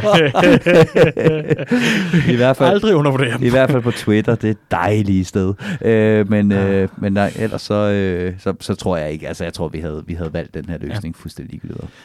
Godt. Lad os bare konstatere, at øh, interessen for den her kamp, den ligger i at se nogle af fremtidens, måske øh, kommende øh, Liverpool-stjerner. Og i hvert fald så er det en kamp, der bliver vist. Husk at skrive til din lokalafdeling, hvis du har planer om at kigge forbi. Øh, det kan være, at nogle af stederne er, er lukket simpelthen på dagen. Jeg så en uh, journalist, der tweetede, at Nico Williams han lige havde lavet tunnel på Adam Lallana i den der runde, rodondo, hvad hedder det, rotunda? Rondo. Ja. Rondo, ja. Han er klar til, han er klar til Han er, han er klar til, øh, til Jack Grealish og alle de andre. Jamen, han spiller ikke. Nå, nej. Heller ikke i øvrigt. Nå, nej. Han, er, han, han tager angiveligt med, med truppen, så jeg kunne forstå, Ja. ja. til Katar. Ja, Nico Williams. Hold kæft, mand. Nå, det var overhovedet ikke, øh, fordi vi skulle bruge særlig meget tid på det her. I hvert fald så øh, vil jeg igen henvise til Liverpool Watch. Den seneste udgave, den ligger i dit podcast feed. Lige et par pladser nedenunder den her udsendelse. Og så altså en Q&A-artikel med Patrick Pilov, vores Academy-redaktør, som udkommer i dag, tirsdag, hvor du hører dette. Der øh, udkommer altså sådan en artikel, som du kan sidde og, og hygge dig med og nørde med. Og lige få det der sketch op, fordi jeg tænker ikke nødvendigvis, at øh, den danske broadcaster, der måtte vise kampen, øh, har frygtelig meget styr på vores akademi. Det kunne jo godt tænkes, men nu har du i hvert fald muligheden. Vi skal tale om en øh, turnering, som øh, altså, øh, står i vejen for vores store Carabao Cup-satsning ellers, og som vi nu altså har valgt at, at, at vælge til. En turnering, øh, VM for klubhold, som øh, Liverpool endnu ikke har fået trofæet for. Det er ikke fordi, vi mangler at få det som sådan en PostNord-forsendelse, men det er fordi, vi ikke har vundet det før. Så det er selvfølgelig noget, klubben går efter, også fordi det er sgu blæret. Det er lidt amerikansk faktisk for at vende tilbage. Det er det der med at vinde Super Bowl, og så er man verdensmester i amerikansk mm. fodbold. Ikke? Det er lidt det samme her. Vi er altså verdens bedste klub, hvis vi vinder turneringen. En turnering, som øh, vi har dækket for i forhold til at tale om, at det, der jo er nogle udfordringer i forhold til, hvor den bliver afholdt. For den bliver afholdt i Katar, og det er altså et sted, hvor øh, migrantarbejdere og øh, mange, mange, mange øh, sølle eksistenter, var jeg lige ved at kalde dem, men i hvert fald mange eksistenser, har lidt en øh, grofuld skæbne.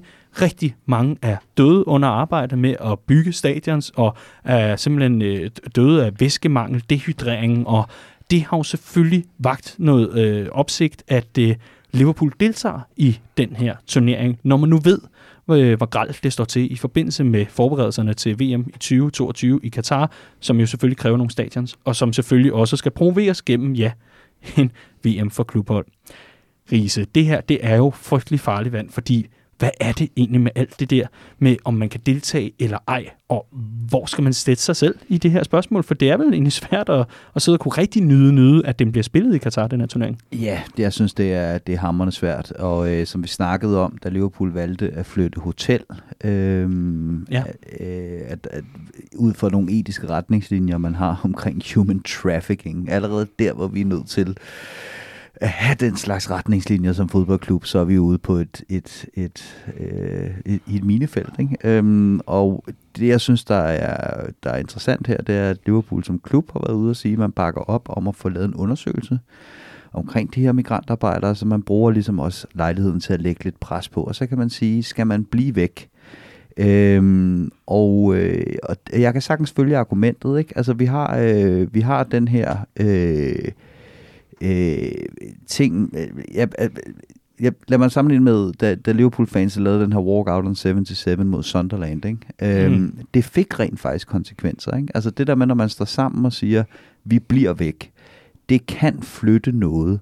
Spørgsmålet er så bare, om, øh, om, øh, om, om det er den rigtige beslutning at gøre det her. Det vil få enorme konsekvenser for Liverpool, øh, hvis man vælger at droppe øh, turneringen i forhold til udelukkelse fra alle mulige andre turneringer osv. Øh, så spørgsmålet er, øh, hvad, hvad, hvad der er den rigtige vej at tage her. Øh, og der, der vil jeg meget nødig stille mig til, øh, som dommer over for nogen. Øh, hvis man som Liverpool-fan her vælger at sige, det her det gider jeg ikke at se, jeg gider ikke bakke op om det. Fuld respekt for det. Helt sikkert. Gør endelig det. Men det er virkelig her, hvor jeg tænker, at det må, det må være op til, øh, til ens egen mm. øh, øh, personlige kompas, hvad man ja. synes, der er over og under en vis bagatelgrænse. Mm.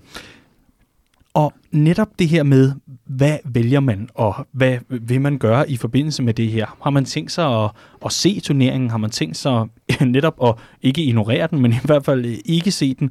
Jamen, øh, der er det jo også lidt fordi, jeg, jeg, jeg ved ikke, om jeg føler mig ikke fanget overhovedet personligt på den her måde, men jeg kender nogen, der tager turen og, og skal se det på stadion, men samtidig kender jeg også nogen, der overhovedet ikke vil bruge et sekund på turneringen, vi holder lige meget af begge. altså, der, der er jo ikke noget her, hvor, hvor jeg tænker, det er et valg, du har truffet ud fra dit moralske kompas. Mm. Og det er jo ikke, fordi der er noget, der er rigtigt eller forkert i det her. Fordi jeg synes jo netop, og det er min personlige holdning, jeg synes, det bliver forkert, hvis det bliver et spørgsmål om, hvorvidt at vi fans så skal rangere hinanden som bedre eller dårligere mm. mennesker, og man skal pådute andre en moral i forhold til det her spørgsmål.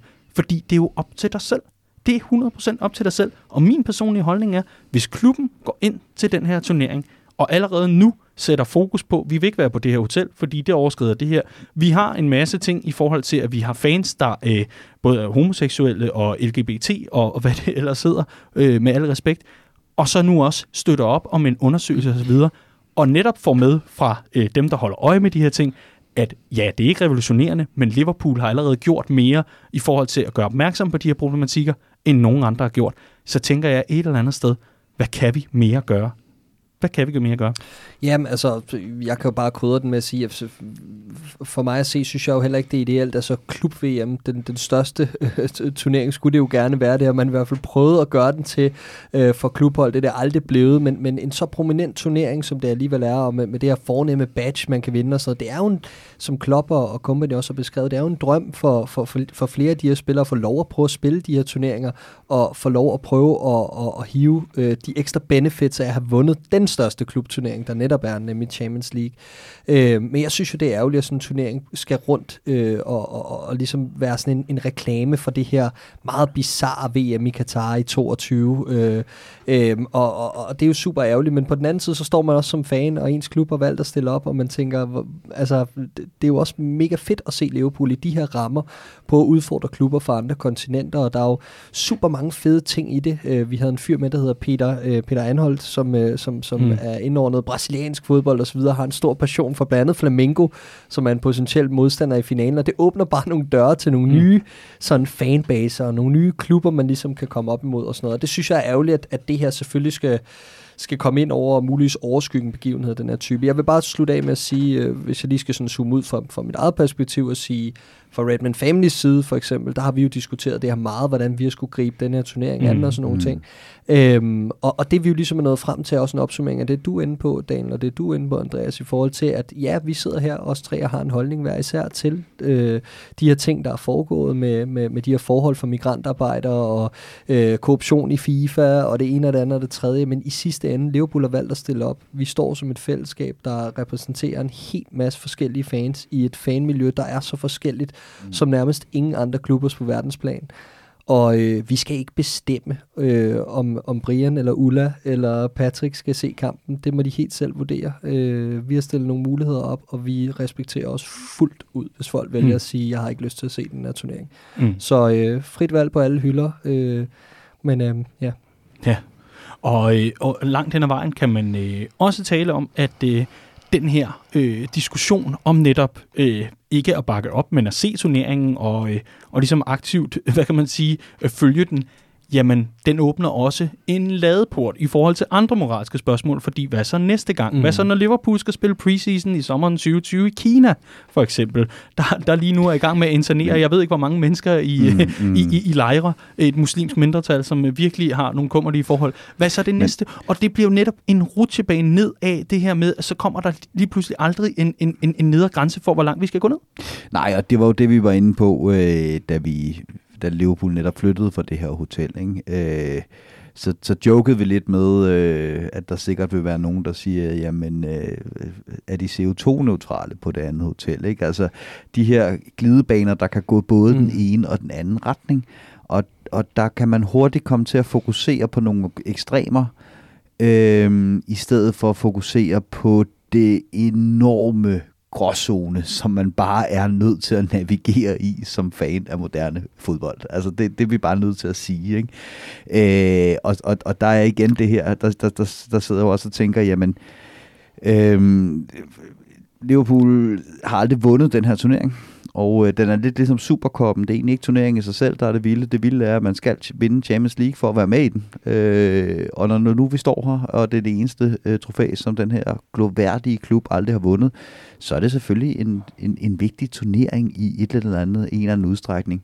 Det jeg også bare synes, der er så forfærdeligt ved det, det er, at når man tidligere har lagt VM-turneringer og den slags i øh, egne af verden, hvor der måske ikke har været den store fodboldtradition, så er det været for at udbrede spillet dertil øh, VM i USA som et godt eksempel, øh, da man holder det i Brasilien. Det er også for at få bygget nogle nye stadions, der gør, at, at det her, den her gloværdige fodboldnation øh, kan, kan få et boost igen, hvor der i øvrigt også var fuldstændig håbløse forhold for, for de mennesker, der byggede stadions, og fattige mennesker i favelaer, der blev tvangsflyttet mm. øh, og spærret inde, øh, mens at der, var, der var VM i fodbold. Øh, det, der, det, der, det, der bare provokerer mig af helvede til her, det er jo, at de her stadions bliver flyttet fra Katar, når VM er overstået. De skal ikke engang blive mm. stående. Mm. Det, er, det er ren, ren, ren penge øh, og korruption. Øh, nu skal jeg passe på, hvad jeg siger. Har vi den, skal vi lige have den her forbi juridiske afdeling, inden vi udgiver? Øhm. øhm, men, men, men der er ikke nogen fodboldargumenter for, at Ingen. det skal spilles i Katar, det her, Nej. og det er dybt forfærdeligt, og det kan jeg godt se, og jeg vil slet ikke underkende værdien i, at man øh, også kan vise sin protest ved at blive væk. Men jeg synes bare her, at der, der er vi inde i, øh, i, i det, vi kalder gråzonerne, hvor at, at der, er altså, mm. der må det være op til den enkelte, hvor, hvor, hvor, hvor, hvor, hvor, hvor, hvor sorte nuancer der skal være i gråzonerne, før man ligesom vælger at sige mm. fra. Enig. Jeg synes, at øh, i hvert fald for min afrunding, øh, afrunding i hvert fald herfra, jeg synes i hvert fald, at øh, det ikke nytter noget at skyde på fansene i forhold til det her. Øhm, det vil altid være de bærende institutioner, der deltager. Der vil altid være nogen, der ikke tager stilling til det her moralske spørgsmål, som ikke tænker over det. Som på ingen måde tænker, hvorfor fanden påvirker det mig, eller hvordan påvirker det mig? Hvad har det med mig at gøre, at der sker de her ting? Og det er jo ikke, fordi man render rundt nødvendigvis så er, er ignorant, men jeg synes helt klart, at meget af den her kritik skal rejses øh, mod institutionerne, mod dem, der er med til at altså beslutte, at det her det er okay.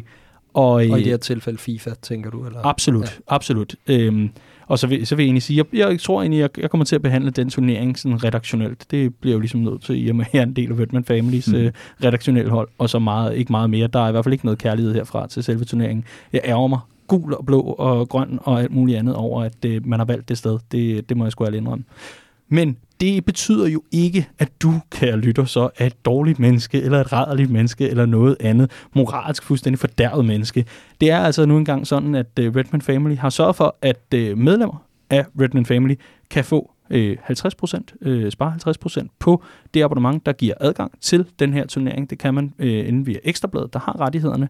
Og øh, der kan du gå ind, ind under vores artikel om selve emnet. Den ligger øh, højt placeret på vores Facebook-side, eller ellers ligger den inde på hjemmesiden. Og øh, der kan man øh, altså finde øh, direkte adgang til at få det her abonnement med halv pris. Og så er der altså også muligheden for at komme ud og ikke skulle slippe skejser, men komme ud på flere af vores stamsteder. De står også listet i artiklen, hvor du kan se kampene, semifinalen og forhåbentlig finalen mod øh, ja, Flamengo bliver du så, hvis det bliver finalen. Må formentlig. Ud fra, formentlig, ja. Det kan du på flere af vores stamsteder. Gå ind og læs det ind på hjemmesiden, hvis det er noget, der interesserer dig. Og hvis det ikke gør, så ses vi bare på den anden side. Kæft, hvor bliver Ekstrabladet glad for at købe de rettigheder, når Monterrey og Al-Sad mødes i, oh, ja. finalen på VM på klubhold. Ja, lige præcis. uh, ja. Ja, og det er jo ikke fordi, vi skal slutte øh, on a low, men det var i hvert fald lige vigtigt for os at øh, signalere, om ikke andet også øh, over for de faste, trofaste lyttere over Copcast, vi ignorerer det ikke. Vi ved godt, hvad der foregår, og øh, vi ser selvfølgelig øh, med lige så stor alvor på, hvad der sker. Men øh, hvordan man har det i forhold til det her, det må være op til en Ja, men og så, ja, og jeg synes ikke, det er on a low. Det er jo bare at tage, altså, og se virkeligheden i øjnene og sige, at Liverpool skal spille her, og så har vi en holdning til det hver især. Mm. Øh, men vi lader det være op til, til folk selv ligesom at vurdere, hvordan og hvorledes. Øhm, og i, i, altså i forhold til øh, i, i forhold til selve turneringen, jeg ved ikke om det var det var det der ligesom var overgangen nu her, men øh, men øh, altså det er jo også noget af det sjove ved det her, at øh, vi er vi kan være nok så kloge på hvem vi har trukket i Champions League, Andreas, men øh, Monterrey øh, den smider jeg videre over til dig. Ja, altså, jeg har sagt det før, Vincent Jansen og den, øh, den mindre talentfulde Fundes Målibor som, øh, som angrebsstue, what's not to like. Ja. Øh, og så er det jo et, altså det, det er en klub, der som regel bidrager med en 3-4 spillere til de meksikanske landshold, når de er til VM, og de klarer sig som regel ret godt. Ikke? Øh, så der er ikke nogen grund til at undervurdere øh, meksikansk fodbold øh, og, og Monterrey, men, øh, men, men også en, en, en klub, som, mm. som Liverpool på, på en god dag bør slå. Ikke? Ja, og øh, så vil jeg egentlig bare lige sige ganske kort i forhold til det her med flamenco og sådan noget. Det medie, som øh, Clark omtaler, Brasserbold hedder det, brasserbold.dk, suveræn medie øh, i forhold til øh, ja, brasiliansk fodbold, øh, you guessed right. Og også interessant øh, i forhold til, at øh, vi jo har en del brasilianere på, på Liverpools hold, så der kan man altså også følge, øh, hvordan de gør det for landsholdet, er jeg ret sikker på.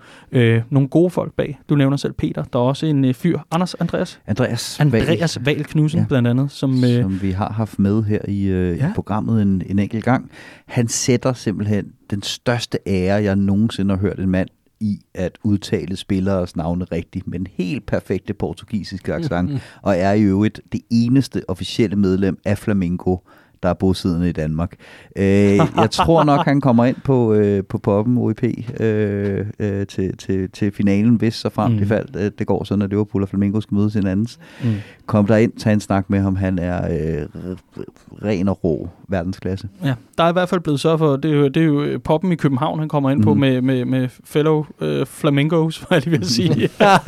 så skal de ind og være drunken flamingos? Nej, Nej, øh, det skal men, de nej, det skal de ikke. Der er i hvert fald blevet sørget for, at der står nogle øh, caipirinhas til dem, øh, hvis de kommer, øh, Mhm. mm. og når de kommer, og alt det der. Vi øh, er tæt på at skulle runde af for øh, dette års sidste Copcast. Årtidets Uh. sidste Copcast. Øh, men øh, der er lige en ting, Clark, som jeg synes, øh, vi skal runde af med på en eller anden plan, fordi jeg har tænkt over det. Og jeg har tænkt sådan længe over, hvordan fanden skal man runde af, og skal man lave årslister og alt muligt andet. Jeg tænker, det er noget, der hører 2020 til, eller når sæsonen er forbi, at man så kan lave ranglister og alt muligt andet. Det virker så obskurt at sidde og gøre det med halvvejs. Men jeg kom sådan i tanke om, Clark, at øh, den forgangne sæson, i hvert fald i den her sæson, blev kickstartet med noget, øh, som jeg synes er ret unikt, når det kommer til det der med at være af fans og for fans. Og det var, at øh, en nordjyde og en fyr fra Midtjylland, de gik sammen om at skrive en bog om det at være fan af Liverpool og fik den udgivet. Ja.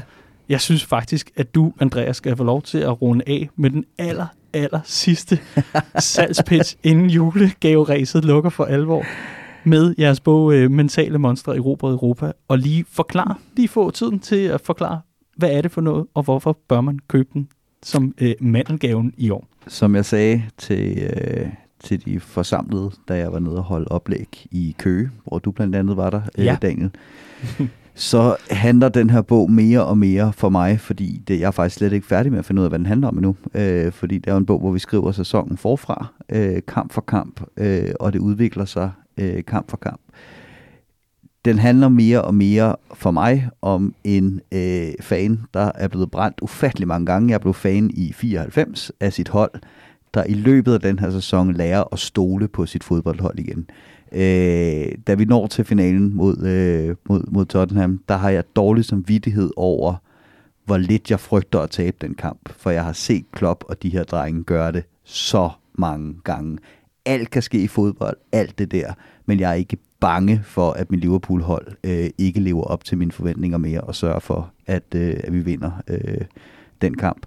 Og den øh, følelse er jeg fortsat med i den her, øh, i den her sæson, at vi sidder her nu øh, og, og, og, og har diskuteret også i Copcast, hvorfor er der nogle ting, der ikke fungerer, er det, vi, er det her holdbart og så videre jeg må indrømme, jeg sidder jeg er ved at være træt af at snakke om, at øh, Salah ikke spiller godt, fordi det gør han bare ikke engang imellem, men så er der andre, der gør det, og vi skal nok komme igennem det her, og det er det, vi har gjort indtil videre i den her sæson øh, til en grad, så, øh, så jeg øh, kan slutte det her årti af som en ufattelig stolt og glad Liverpool-fan, der for første gang i det her årti, og også det foregående, stoler på, øh, på det hold, jeg holder med. Så øh, det er det, som den bog øh, handler om, for at svare kort på de spørgsmål. Mm. Kunne man tænke sig at, øh, at, at skynde sig og købe den, enten til sig selv mm. eller til en, man øh, kender i julegave, så er det redmondfamily.dk skråstreg bog, skråstreg. Vigtigt med skråstregen til sidst. Mm.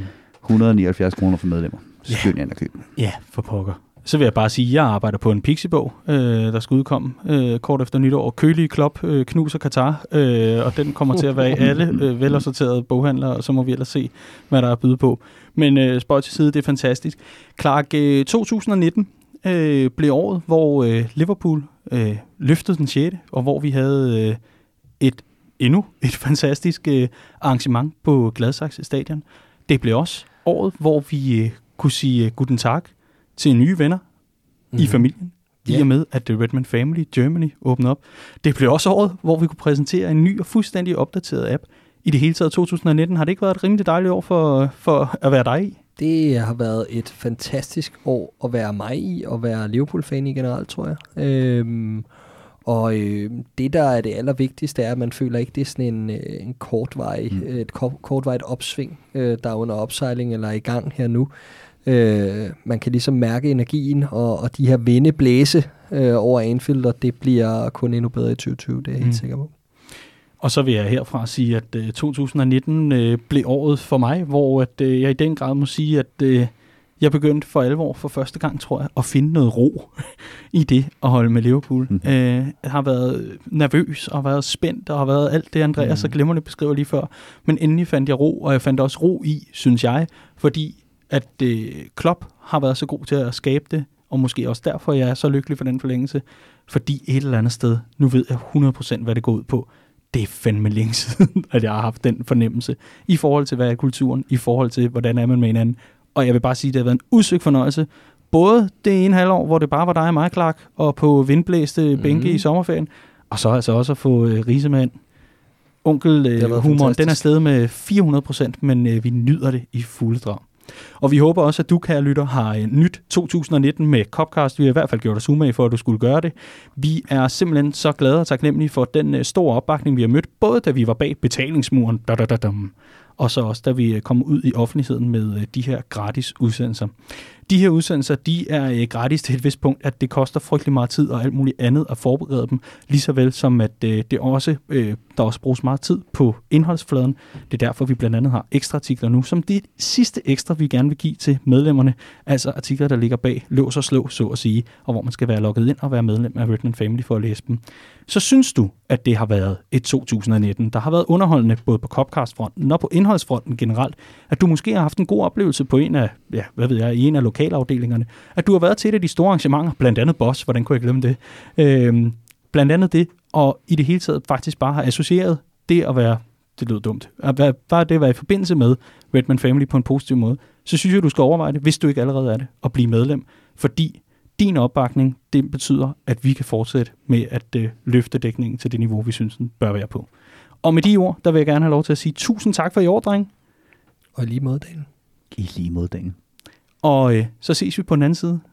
Mere glade, mere vittige og klogere end nogensinde før. Er det ikke en aftale? Lad os sige det. God jul og godt nytår. I lige måde, ven. Tusind tak, fordi du lyttede med. Vi høres ved til næste år.